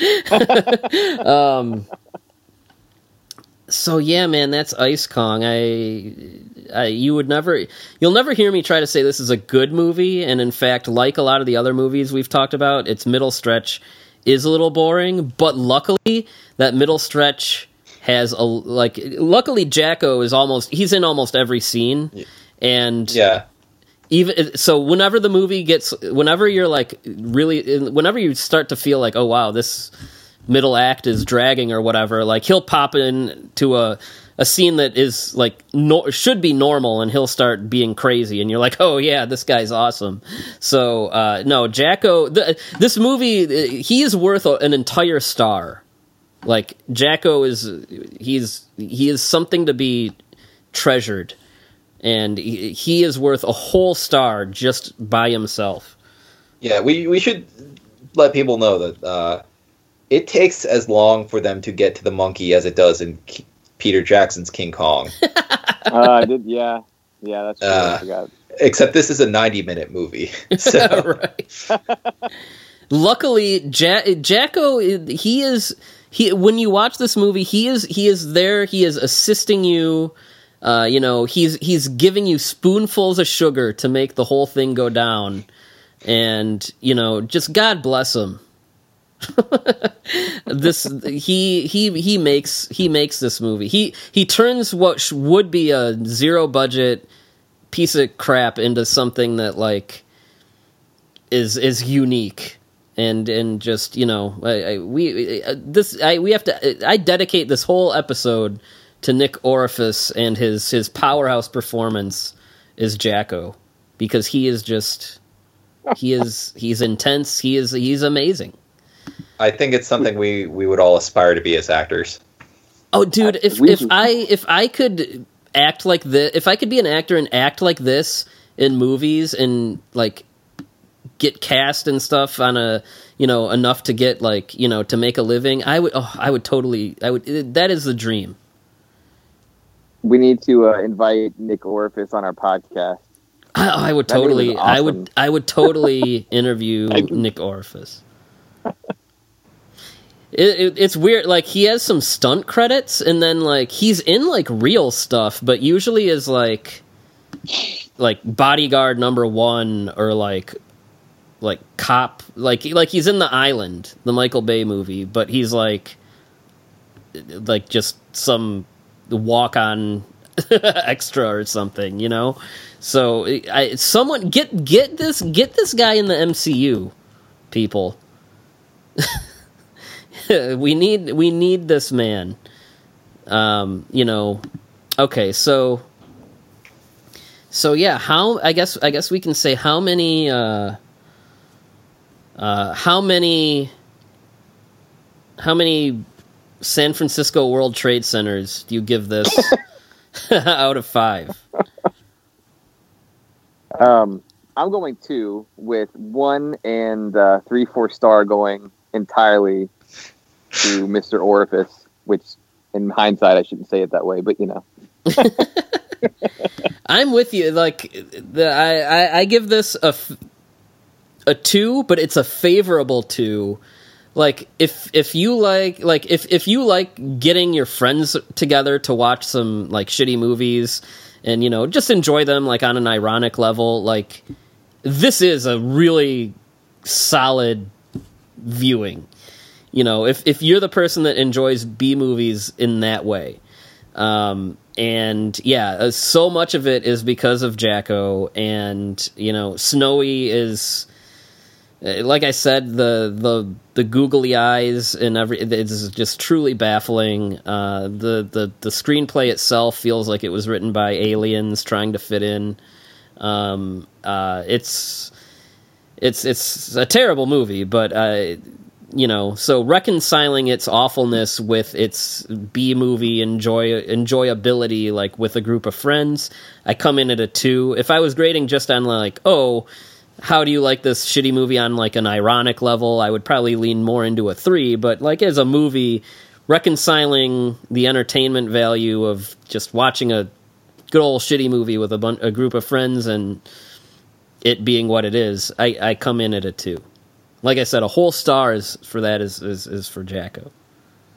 What do you say, Kev? Yeah, I, uh, I'm.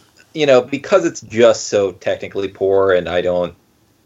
Uh, I, I don't look for that specifically for for my jollies. um, I I'll go half a star lower. You know, I'll go you know one one and a half. Uh, uh, burnt up science experiments, uh, but uh, I, I will you know give it credit. Uh, as we said, Jacko is is captivating to watch, uh, even if nothing in, going on around him makes any damn sense. Uh, and you know, I actually I like the I like the monster suit. It's not phenomenal, but it's it's memorable, uh, and it's it would be very easy for them to just go with standard snowbot uh, store bought gorilla costume, and they, they didn't appear to do that.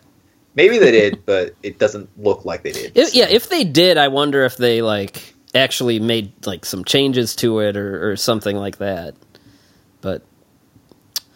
Okay, all right. Here, uh, we're probably getting into the, uh, I guess the weirdly divisive movie of the night, which is 2012's Bigfoot. It's so weird, like the last like three of the movies that we're talking about aren't even like big gorillas or big apes they're like yetis abominable snowmen bigfoot like why are why are people making these like cryptozoology creatures that aren't usually giant into like the size of a building.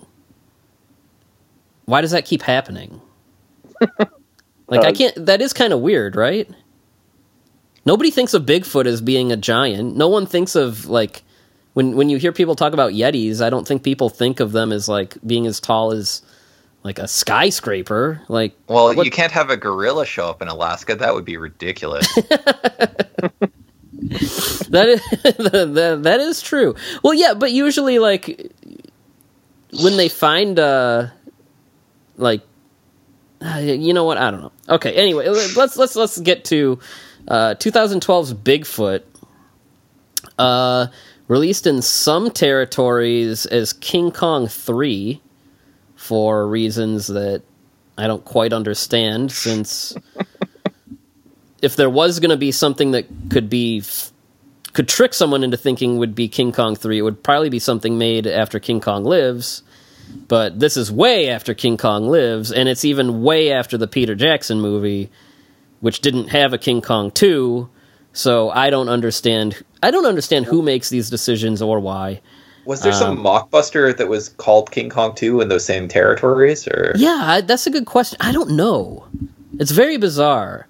Um, so the, we are a little bit further into the asylum. This is a, another asylum movie that we're we're a little bit further into the asylum, finding their not gimmick, but I guess their their their style. I guess um, this is more along the lines of what you would expect from an asylum movie than King of the Lost World. Um, I guess I guess I would say they've kind of figured out their formula. So here, you know, we have uh, Danny Bonaducci and Barry Williams, um, uh, who in I think 2007 boxed each other. about that, but right, they did. So uh, Danny Bonaducci, famous for the Partridge uh, Family, and Barry Williams, famous for the Brady Bunch, um, and went on to just be in any of those like, you know, celebrity reality shows and things, boxing matches and stuff like that. Um, we have Sherilyn Fenn. Uh, from uh, I guess most people would know as Audrey from Twin Peaks. Um, you have Bruce Davison, um, who uh, I mean that guy. I feel like Bruce Davison's in everything. Um, but uh, he uh, not Os- Oscar nominated actor Bruce Davison. I guess probably for younger people, known as Senator Kelly in the X Men movies, but. Um, I mean, he's been he's been around forever, um, and uh, he also directed this movie uh, for some reason. Yeah, he, he directed a bunch of Harry and the Hendersons, right? So yeah, and he was the uh, for the TV series Harry and the Hendersons. He played the John Lithgow character, um, which is another thing that people more along like my age would remember him for. Which weirdly, like Harry and the Hendersons, the movie still like pops up as like a you know a nostalgic favorite, but it's weird that the TV series like seems to have just like faded away while like you know i remember watching that show all the time as a kid. I don't know maybe there's a rights thing that's preventing it from being like streaming or uh, whatever but um, yeah i remember the harry and the hendersons uh, series very well.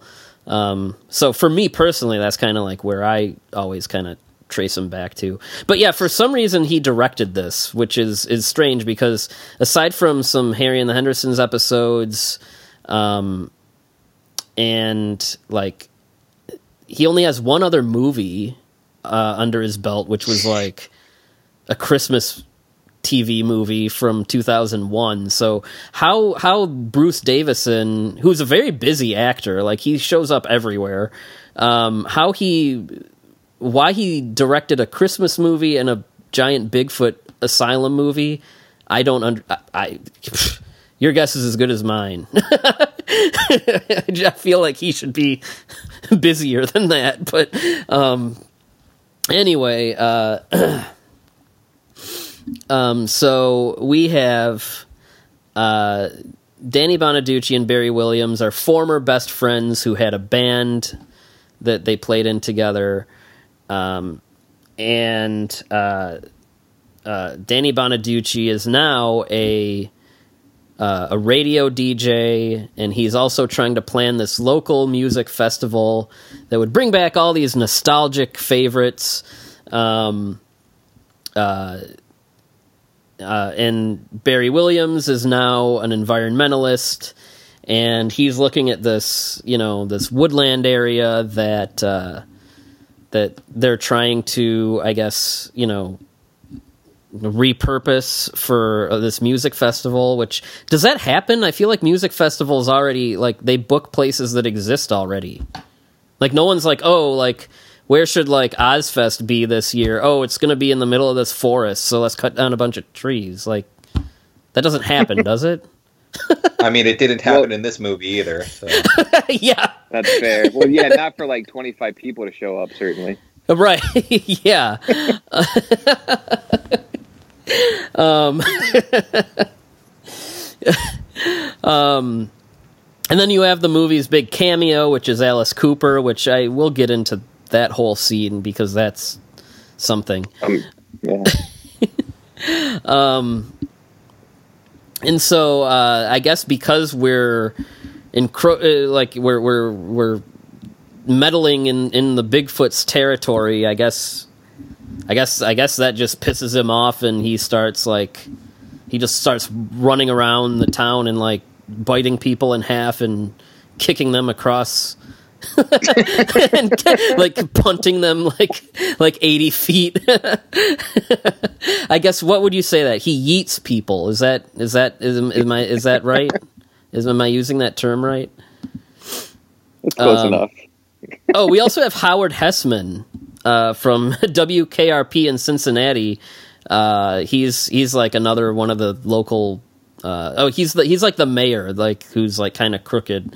Um, uh, anyway, so yeah, the the then the the so once once the Bigfoot gets pissed off, he he just kind of like walks around and like is an asshole to everybody. And you know you have um, danny bonaducci he teams up with like the hunters that are trying to take him out because he's you know rampaging.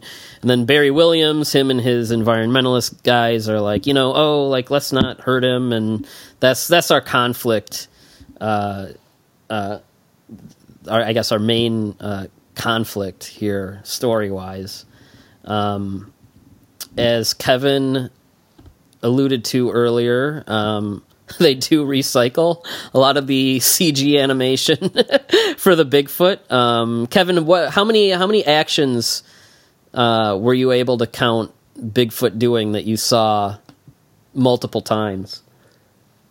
At least four. It was it was really. If I if I felt invested, I would uh, you know have have started to tally. But there's there's a point at which I just kind of like throw up my hands and like get on my phone. So yeah. I know that I know that I know that um, it seemed like the one that irritated you the most was like this animation of him running that like every time he's running after something it's the exact same yeah, Yeah, I and I, I, I bet you I bet in your head right now you're playing that movement on a loop. You both are, I bet. Well, right now I'm, uh, I'm at the uh, the uh, shot from the ground where he's roaring or or, or uh, getting angry or something because that that repeats several Yeah. times. I know. I know that one. I can I, I that one I, I can recall as well. Um, Anytime you bite somebody in half, it's the same. Which Yeah. Is, which is a lot of people. They do have the decency to to switch up the character model later because he gets like he gets like half of him like burnt so like he has like all this like hair singed off and stuff for like like i guess the last third of the movie or whatever um but I, I guess I guess I'll I'll go to Kevin because weirdly enough he he he he seemed like he had some some things he wanted to unpack here when we last talked about the asylum. So so Kevin, I'm giving you your your your moment under the spotlight to to talk about uh, the things that I guess bothered you about Bigfoot. Kevin, is is it because you're like such a big Alice Cooper fan, and this was like a tarnish on his legacy that he both appeared in and was killed by the Bigfoot? Is that I mean, I, I do like Alice Cooper. I wish he spent more time getting killed by Bigfoot in this movie. Uh, that would be great if he just like every What ten they just, minutes like, Alice Cooper like, gets killed. His death scene is like a different character every for every one of those. All right, go ahead, Kev. yeah, yeah, yeah. I mean, it's it's just that you have you have sort of your, your spectrum of, of bad movies. You have the bad movies where there's an ambition that can't be realized due to lack of resources. There's the bad movies where somebody has just a completely out there idea that doesn't resonate with the intended audience. And then you have the bad movies where they're just kind of lazy. And this definitely falls into that latter camp. And I feel like watching this, like the production values are technically higher than in The Abominable or Konga TNT. Uh, but that makes me cut it less slack because I know that they had some budget to work with and they chose to make something that was this dull. and that I I have a harder time for forgiving. Uh, and there's so many so many things that are would be very trivial to to work around. You know, the the whole the whole plot is around. Oh, we've got to we've got to save this forest. I've seen no evidence that anyone working on this movie has been to a forest before and knows what it's supposed to look like because the forest is like the suburbs you can see people's houses in the background there's cars driving by and there you know there's people out protesting like you can't tear down this forest and like this is an empty field there's there's nothing to tear down. And it's it's for this for this music festival where they you know managed to wrangle together 25 extras as you mentioned and I don't understand how you have you can't muster more people to come out for something like that when you have actors that have been in things that you've heard of you know? So uh, that's that's all you know compounding frustration on top of the the same old same old same old just recycling the the the monster animation over and over. There's no sense of like what's going on in terms of anything going on with the monster aside from it's it's a rage thing that comes out and, and smashes things indiscriminately with the same ferocity in every in, encounter because uh, you, you know we're supposed to be led to like oh it's upset about the destruction of its environment which again is an empty field in the suburbs so all of that just makes this a really painful movie to watch Kevin is technically correct. Um, I, don't, I don't have. I don't. I, I mean, oh, I, I I agree with everything you just said. I think watching this movie, I don't know. I I couldn't I couldn't stop laughing at how stupid it was, which is I think for me the biggest reason to watch an asylum movie. And it seems like genuinely people were having fun making it for the most part. Um, and they really lean into like just everything is stupid, absurd. You get an Alice Cooper making a reference like th- this is all the amount of people that show up to this thing, which I'm sure plays into the kind of laziness factor for the extras. But like they're basically like, hey, we're not trying, but we're gonna make fun of ourselves for also not trying, and it's like, yeah, okay. And then Byrd, we, we haven't talked about the the plot at the end, but like the ending with with both Mount Rushmore and Yeah, Go ahead, no, Byrd, just tell the- that part of- Go ahead Yeah, and and- talk about that for a sec. It ends with the, with the two guys, yeah, fighting at Mount Rushmore, and then and then they both die, right?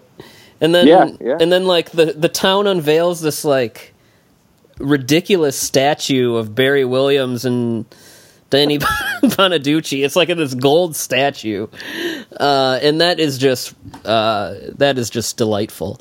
And but yeah, I mean, it's like uh, it's, uh, I mean, I, I I'm I'm on Matt's side here. Like nothing Kevin is saying is invalid, but it's like my my perspective on it is that a lot of it is what kind of makes it more fun. And and you know, everyone's mileage different differs when it comes to B movies. Like I'm the kind of person where a certain kind of B movie I will just roll with and have a a good time with it on an ironic level and just kind of kind of you know just be amused by it. And uh and I, I don't say that with any kind of like toxic you know i'm not place of of you know i guess vi- viciousness towards them. I, I i say that as like hey like if i could make movies like this i totally would. Like i i say i, I it's all from a place of love for me you know?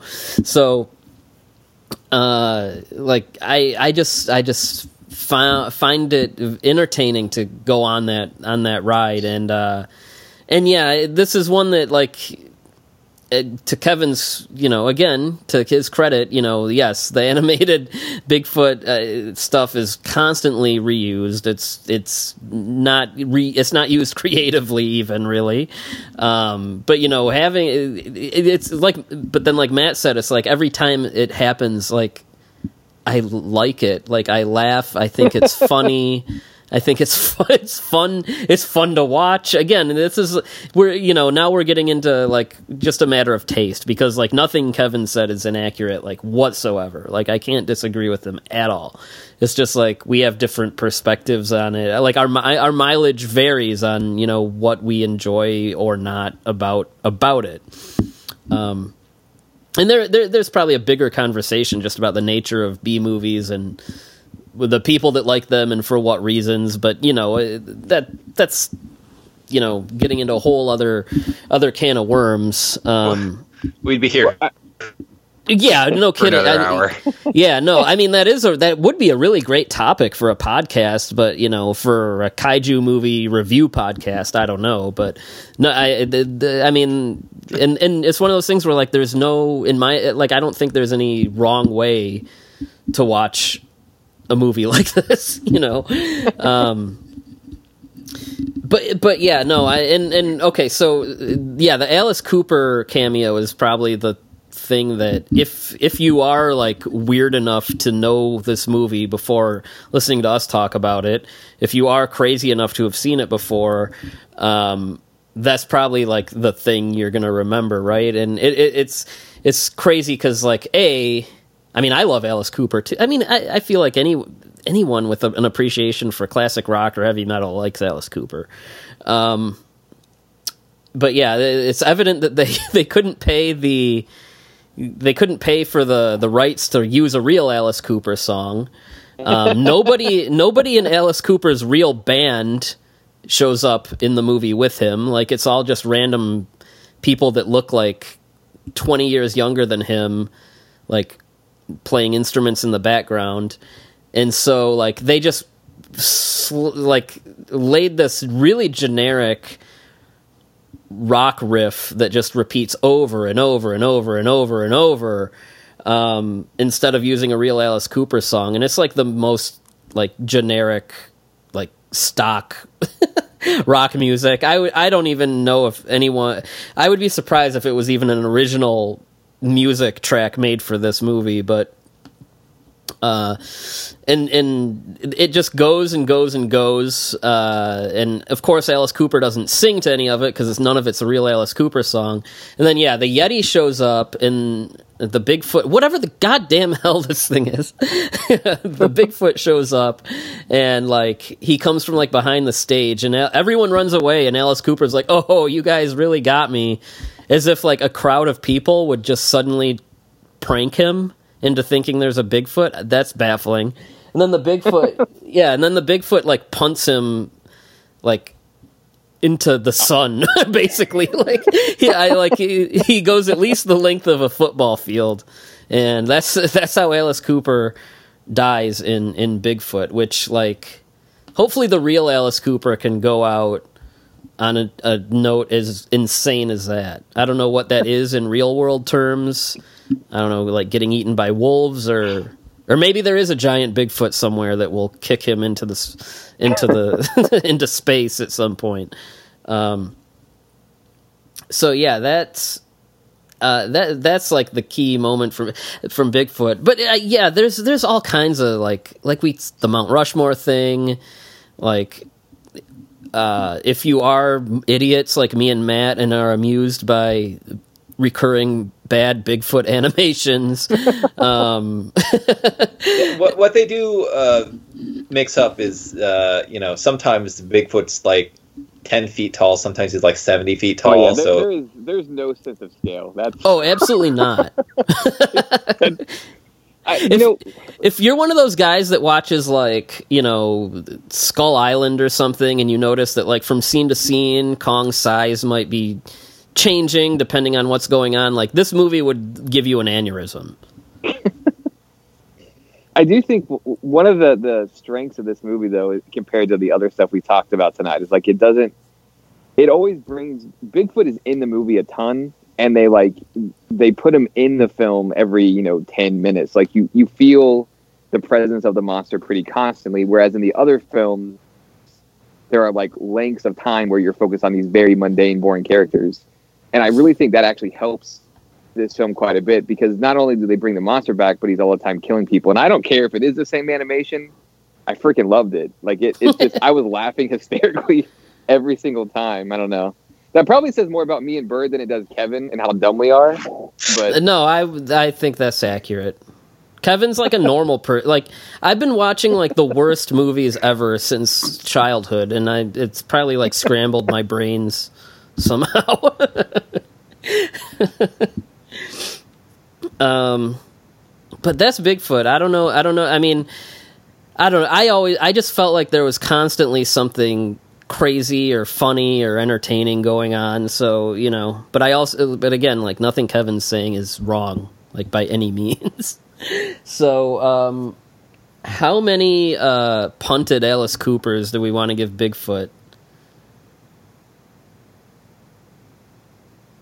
Uh, I'll, I'll give the movie uh, one uh, old man bar fight. yeah we didn't even mention the bar fight where like they get in a fight about uh yeah ba- bonaducci they're like banned, right? Well, yeah, he's yeah, it's their band, and then he talks about like how like uh, he had sex with Barry Williams' mom when she was like depressed or something once, and it, it that just gets that's a whole other wild thing. See, this movie's wild, so so I'll go next, and I'll give I'll say this is like for me this is like peak aside, not peak, but it's in the upper echelon of asylum movies for me. There's no topping the absolute madness of air something like air collision this is so i i would give this a three um matt where are you on on King, wh- what do you give king kong three out of five So of of the asylum movies I've seen, this is actually my favorite, and so I'm going to give this uh, a three and a half. I, I highly recommend it if you're in for if you if you know what you're getting into going in. I think this and you and you like asylum movies. This is my current favorite. Now I haven't seen Air Collision. Byrd and like Trev and I probably Tom have all raved about that movie.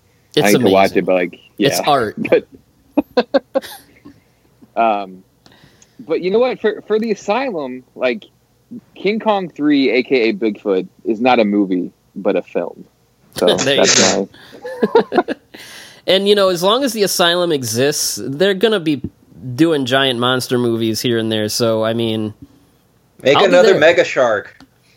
I know, it, isn't it sad that they didn't do Mega Shark versus Moby Dick? I mean, especially when the Meg came out, like why? Yeah, Why the- not? and I actually watched the Megalodon movie they did give us with Michael Madsen, and it's just so lame and uh, like it's it's as far as asylum movies go, it's like it- near the bottom for me. You know what I haven't seen though is they did a Cloverfield knockoff called Monster, and like even among people I know that love the Asylum, they're like, this is unwatchable. So you know what that means, man. So you know what that means. Yeah, We're gonna have to watch we, it, aren't we we? will be getting there at some point. Um. Uh, okay, so now we're going to move on to the newest movie uh, on our list and the last for the night, which is 2020's Konga TNT. Um, and this is. I would not be surprised to learn if this was the lowest budget movie that we have uh, uh, watched uh, for this podcast at all. Um, so this is directed by Brett Kelly, who is actually among like Z budget B movie guys, like he's been around for a while. Um, if you're dumb like me, some of the things that you might have heard of that he's done are like Jurassic Shark, Raiders of the Lost Shark, um, and he uh, the the the I I actually, despite my love of shitty shark movies, I haven't seen those. I would watch them. I just you know there's so many shark movies. I have not gotten around to any of Mr. Brett Kelly's shark movies. Um, anyway, so this movie actually was made during the initial stages of the COVID lockdown here in the United States, um, which it's like I feel like COVID mo- movies that is going to be like its own subgenre in 20 years. Like some crazy person will write a book about movies made during lockdown. Um, and uh, so you might be saying Konga. I know Konga. How did they? What?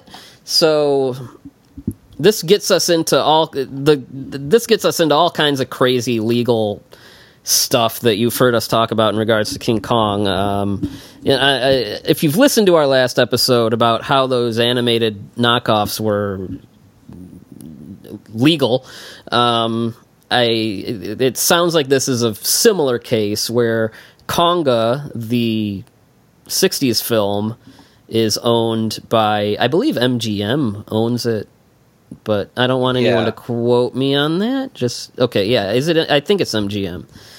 Yeah, Um, it came out as part of that Midnight Movies. Uh, right, right, DVD right. line. Yeah, yeah, yeah. The the first DVD was with Yongari. That's right. Mhm. Um, so so that movie and that movie is still protected. I mean, MGM still licenses it. There's, you know, it just got a Blu-ray release uh, last year, maybe the year before, from Kino Lorber. Um, so you know, Konga is is still a movie that's still protected. Um, however, um, in the '60s, Charlton Comics um, did a run of Konga comic books, which were crazy. They would have Konga fighting like uh, aliens and all kinds of stuff. Um, Charlton Comics they also did a Gorgo run, um, and a very brief yeah of the and and Konga and Gorgo they had you know I think not long runs, but they were able to you know continue. You know, with Reptilicus, they did a few issues of Reptilicus, and then their rights to Reptilicus expired, or there was some kind of issue there. So Reptilicus ended, and then they started a new title called Reptisaurus, which was clearly just okay. We're going to make some design changes to Reptilicus and do the same kinds of crazy stories. Um, so those are like the three Charlton Comics monsters who. Uh, um, they also had novelizations coming out from the same people at the same time. So th- those three monsters kind of get lumped in as like a, a little mini, not an actual universe, but a little mini thing. Um, now, the thing about Charlton Comics is their catalog uh, is mostly, if not all, fallen into the public domain. So, um, Brett Kelly, I suppose, was like, I want to make a big gorilla movie, but I'm also like uh, trying to make a sort of Kongsploitation thing where I can kind of like grab people's attention. So he uses the public domain status of the Konga comics to slap the credit over this to say inspired by the public domain co- comic book Konga by Charlton Comics. And I, I, it, I mean, I'm assuming that's kind of the little loophole around he got into making a Konga movie, uh, which does sort of follow the origin of the monster in that the original Konga was a chimp that was given a growth serum by Michael Gough and turned giant. This one is is uh, like for whatever reason there's a alien a, a formula from uh, like a crashed alien ship and that is that a, the alien formula is injected into the chimp which turns into the giant Konga. Um, I So wonder I- if they talked to a lawyer about the uh, the the status of the, the the Charlton comics, or if they actually like looked into uh, the Yeah, I legalities because uh, Konga was already complicated because you know when it was produced, they got a license to the King Kong character in order to make it. right, because they. They, they yeah because they were f- they didn't want RKO to come after them for plagiarism and so they were like here just just we'll we'll we'll we'll we'll pay you a a fee so we can use so we can basically escape that. So yeah, Yeah. I don't know. I don't I don't know if they talked to anybody or if they just like googled googled it or what. but it is one of those things where like it, it, it is Konga like is that a fight that anyone is, is that MGM is going to be worth fighting? Yeah, you know, I I don't know. so yes, there are various questions to that. Um, but yeah, it, it definitely seems like they're trying to you know work into a similar loophole as as the the people that made all that Kong stuff. Um, and so, uh, so uh, yeah, I remember when the, the trailer for this dropped, we all watched it and we were like, "What? What the hell?" Um, but yeah, the the actual background of this movie being made was that it's pretty much Brett Kelly, uh, basically being bored in the middle of a quarantine and being like, "I want to do something," and like, you know, what can I do with my kids that'll be like, how can we hit, like have fun? How can we pass time? Um, I actually have a quote from him. This is uh, uh, a post that he made on the um, classic horror film uh, message board, um, the Monster Kids Classic Forum. Uh, he said, I made the movie as a way to pass time during the pandemic and occu- occupy my kids, and it grew into a feature. I love giant critter movies and wanted to make one. That's it. It's a lot of fun. I hope some of you give it a try. Um, so, I mean, just knowing that, and maybe I'm skipping ahead into like the more review part portion of this. This really does feel like, I mean, it's definitely it's a backyard movie, and like every every definition of a backyard movie. But even as a backyard movie, it it it almost feels more like something that someone would make just for fun with their family and friends, and like would show it to their friends. It doesn't seem like something that's made for mass consumption. Are you guys following here? I feel like an intruder when I watch it. Yeah, like it feels like oh, like I'm just gonna make I'm just gonna make a, a silly thing to have fun with my family, and you know it's something we'll show to our friends, and you know just kind of have fun with. Like it doesn't seem like something that like sh- a home should have uh, a Blu-ray of, or like you know what I mean. It it it it really does feel like this was made I made this with my, my my family to show my friends, kind of thing. Yeah, it seems like something you, you throw on YouTube, and then you know you you can you know oh when your kids go back to school, you can sh- pull it up on the, in the computer lab, and they can see that oh this is what we did during the pandemic or something like that. Like that's that's the type of thing that this feels like. It doesn't feel like something that uh, you would charge money for uh, commercially pressed discs. right. Yeah, and I don't know because this is this is available from SRS, um, who we love. We do love uh, SRS, uh, uh, but yeah, the, I I don't know if this meant like the goal to did did this get you you you were crazy enough to buy the Blu-ray? Is that a pressed Blu-ray? Did they meet like their goal or whatever to do that? I don't think so, uh, but I, I I'd have to take Yeah. a look at it again. But but I do know that it is getting a mainstream release on DVD, and you know, so you would be able to like when that comes out. Like I know Walmart carries their stuff. Like you would be able to go into a Walmart and walk out with a DVD of Konga TNT, which isn't that weird. Like that that doesn't feel like it doesn't feel right. it's, I, it's it's honestly a little concerning. so yeah, uh, so okay, so I guess I guess I'll kind of talk about what is there is of a plot. So okay, so I I let I, let, I mentioned the alien serum. I forget why the they're trying to. What do we know why? Do we remember why the the the the they give him the the serum to begin with? I don't think we see or hear about the aliens like after they're first introduced at the beginning and the serum thing happens. I think they kind of just forget about it. Okay. Well, I'll take that as a no. anyway, um, so so uh, the baby Konga escapes, and it's played by uh, like a a a stuffed little chimp puppet, which you can buy like on Amazon.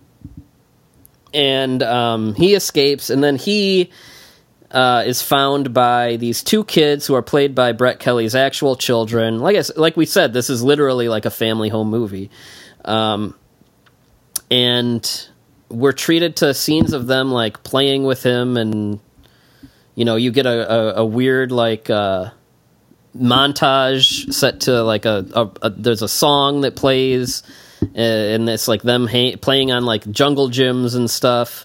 Um, all the while, we're we get footage of like these military guys. Um, uh, we have John Mil Milglior.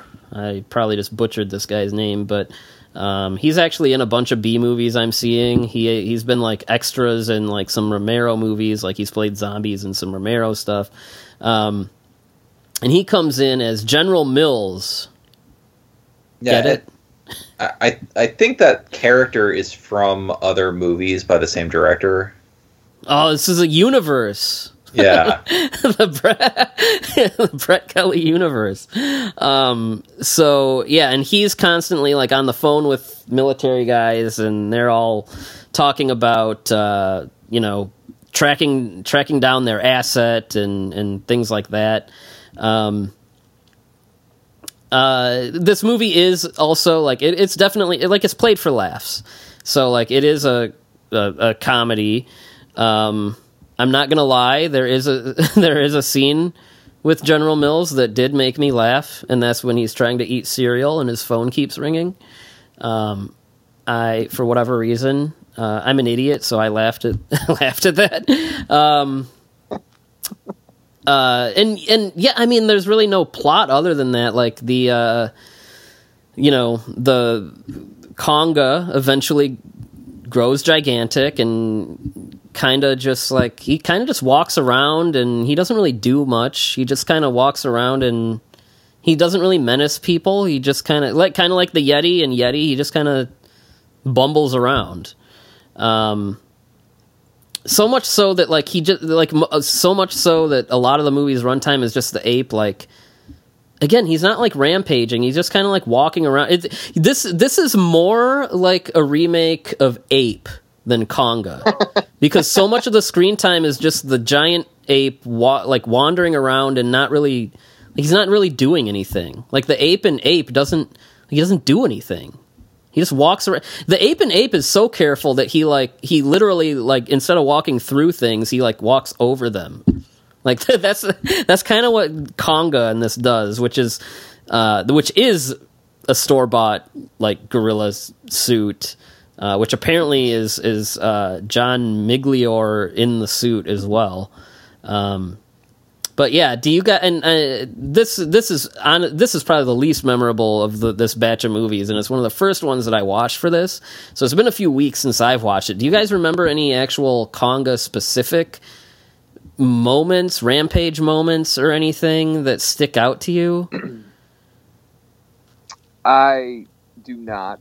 I do remember a very weird like subplot involving I like the the stand-in for the natives taking place in like the woods and then you never hear from them again. yeah, and they, they like Yeah. yeah, the, the, there's an Indiana Jones type explorer that steals this amulet and it doesn't really does it connect with Kevin you're you you you bought this movie and watched it then you watched it again for this and then you watched it with the commentary so as someone who's seen this movie 3 times does I, I remember you saying that that comes from a completely different movie but like yes. plot wise does is there any connective tissue to any of this Uh, I think they tried to explain away something that the the alien uh, growth whatever was part of the amulet, but it was the the, the whole thing could have should have been excised. So it's just Uh, it's pad it's padding the runtime basically. Yeah.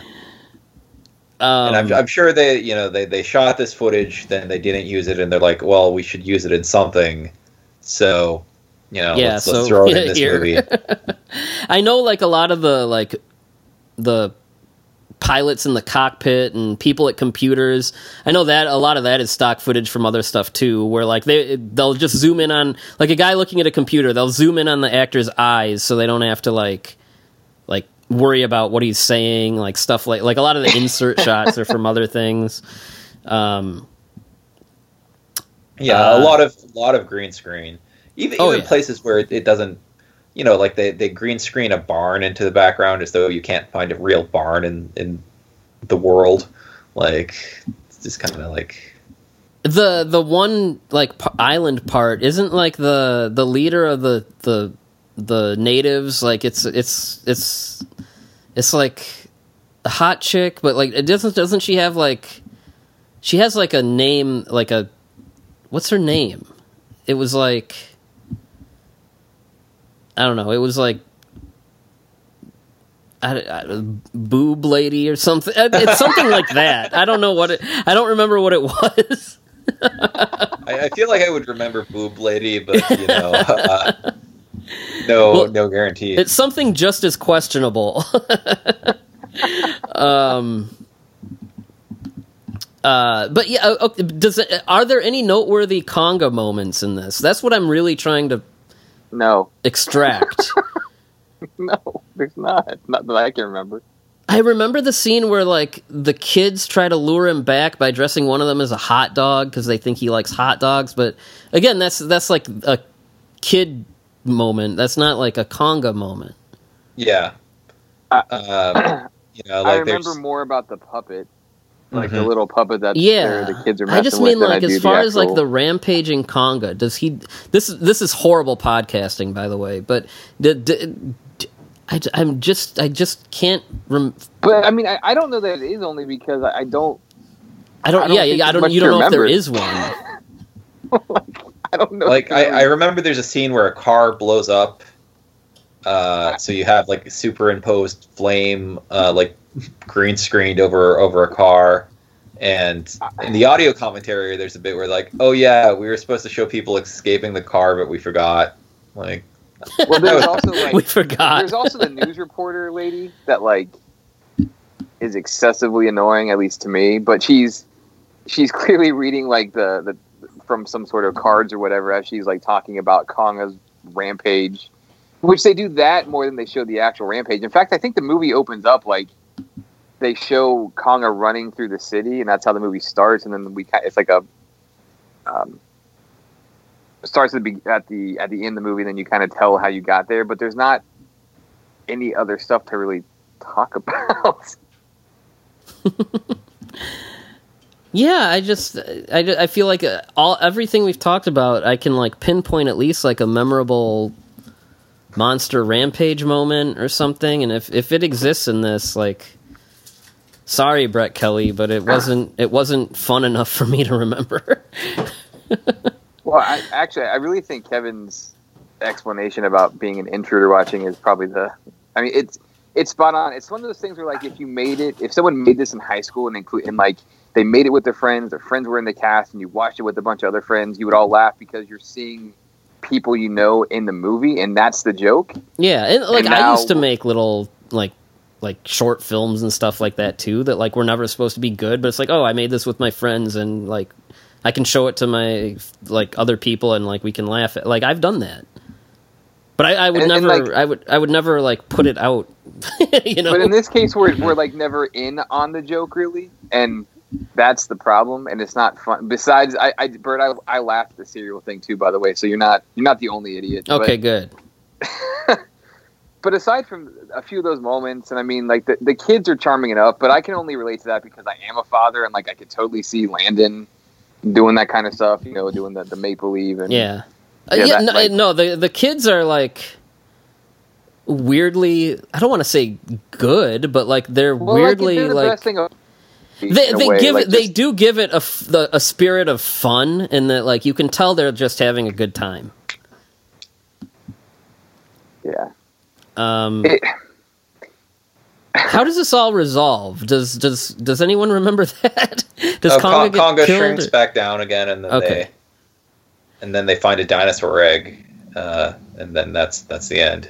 Oh, I don't. I legitimately don't remember the dinosaur egg. But oh, are you got you you got ready for Konga TNT two? and yes, we will have to watch it if it if it happens. Uh, was the so? I mean, is the only is the only one here that owns the actual disc? Like, is the commentary illuminating in any? Like, does it say anything that we haven't talked about or anything worth uh, note here? Uh, I mean, it's it's really just kind of uh, the director and one of his kids. They sit down and they they sort of go back and forth. Um, the other kid apparently said he was too busy playing video games to do the commentary. uh, but uh, you know, it's there, there are parts that are that are amusing. There are parts that uh, probably shouldn't be amusing, but I, I cracked up at just you know kind of listening to the commentary. Um, you know, like when the kid's like, oh, you know, maybe next pandemic, like, ooh. Ugh, So, that kid doesn't know how real he's being. yeah. so, uh, but uh, you know, it's it's it's just little things that you know aren't going to be surprising. Like, yeah, the that that "Boys Will Be Boys" song was the band that the director's in. Like, okay, I'm not surprised by that. Like, you know, things like that, and Yeah. he kind of you know just points out cameos by people that he's worked with or whatever as as it goes along. And um it's it's not uh it's not going to reshape your world or anything but it's you know if you if you feel the need for for trivia like say if you're uh asked to be on a podcast reviewing this movie then you know it's uh it'll give you something to talk about i guess. So next time you're playing bar trivia and the topic is Konga TNT and it's who who who who who who sang the "Boys Will Be Boys" song, you have your answer. um, yeah, I don't. I mean, the, even as like a backyard movie, like I mean, you know, think of think of movies that have pulled off so much with with little, you know.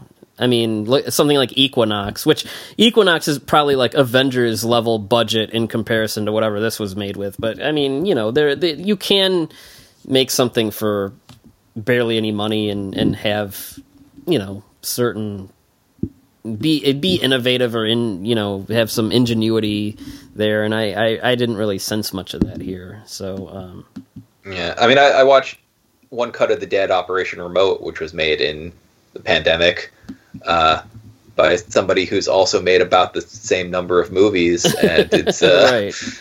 yeah, Yeah. Uh, night and day. And then I watched. Uh, I watched. Um, did you watch Host? Uh, It- no, I haven't. It's what it's a it's a it's on Shudder. It's like it's only like an hour long, but it's a horror movie that was made all on Zoom, like literally like all on Zoom. Um, and uh, like the as far as I know, like it's a director that's only made like shorts, and he just like got a bunch of people on Zoom and they made a horror movie on it. It's it's a, it's it's pretty good. You should check it out. It's not it's not long at all. You know that so that's a pandemic movie that I would recommend. But but yeah, I mean there. You know, it, it it it's it's one of those things that like by putting this out into the world, it's like you're making me think about this as like a low budget B movie with no resources instead of like a home movie, like a home video, like you know that you would make with your family, and like that that makes me uncomfortable because it's like yeah, I, I I've seen movies made for peanuts that you know might have still been more expensive than this, but there's still a certain level of ingenuity that you know is that that those people came up with for free, you know, and so it it, it really does kind of put you in a weird and difficult position where you have to like judge this thing that like probably shouldn't have been released as like Yeah. a thing that's been released. and I don't I don't want to feel like I'm like bullying you know the the child actors or anything, but like the I I, I fault them for nothing. Right. Yeah. I think that it was it was entirely you know kind of the decisions that you know their dad made. That kind yeah, of, yeah, It- yeah, yeah. And it's like it's one of those things where it's like knowing what it what it was made with and how it was and why it was made. It's like you. al- I almost feel guilty, but it's like I have to judge this as something that was put out as a product. It's also and like if if this was something where like some dude was like, "Yeah, you know, I made this thing with my family during a pandemic and uploaded it to YouTube." Like, I probably would be able to be like, "Oh, that's actually kind of like that's cute. It's fun. Like, it's actually kind of like charming that this guy did this." But now that it's like a movie that's like someone can buy at a Walmart, it's like there is a certain level of like I have to kind of like look at it as something else because it's it went from this thing that just probably should only have been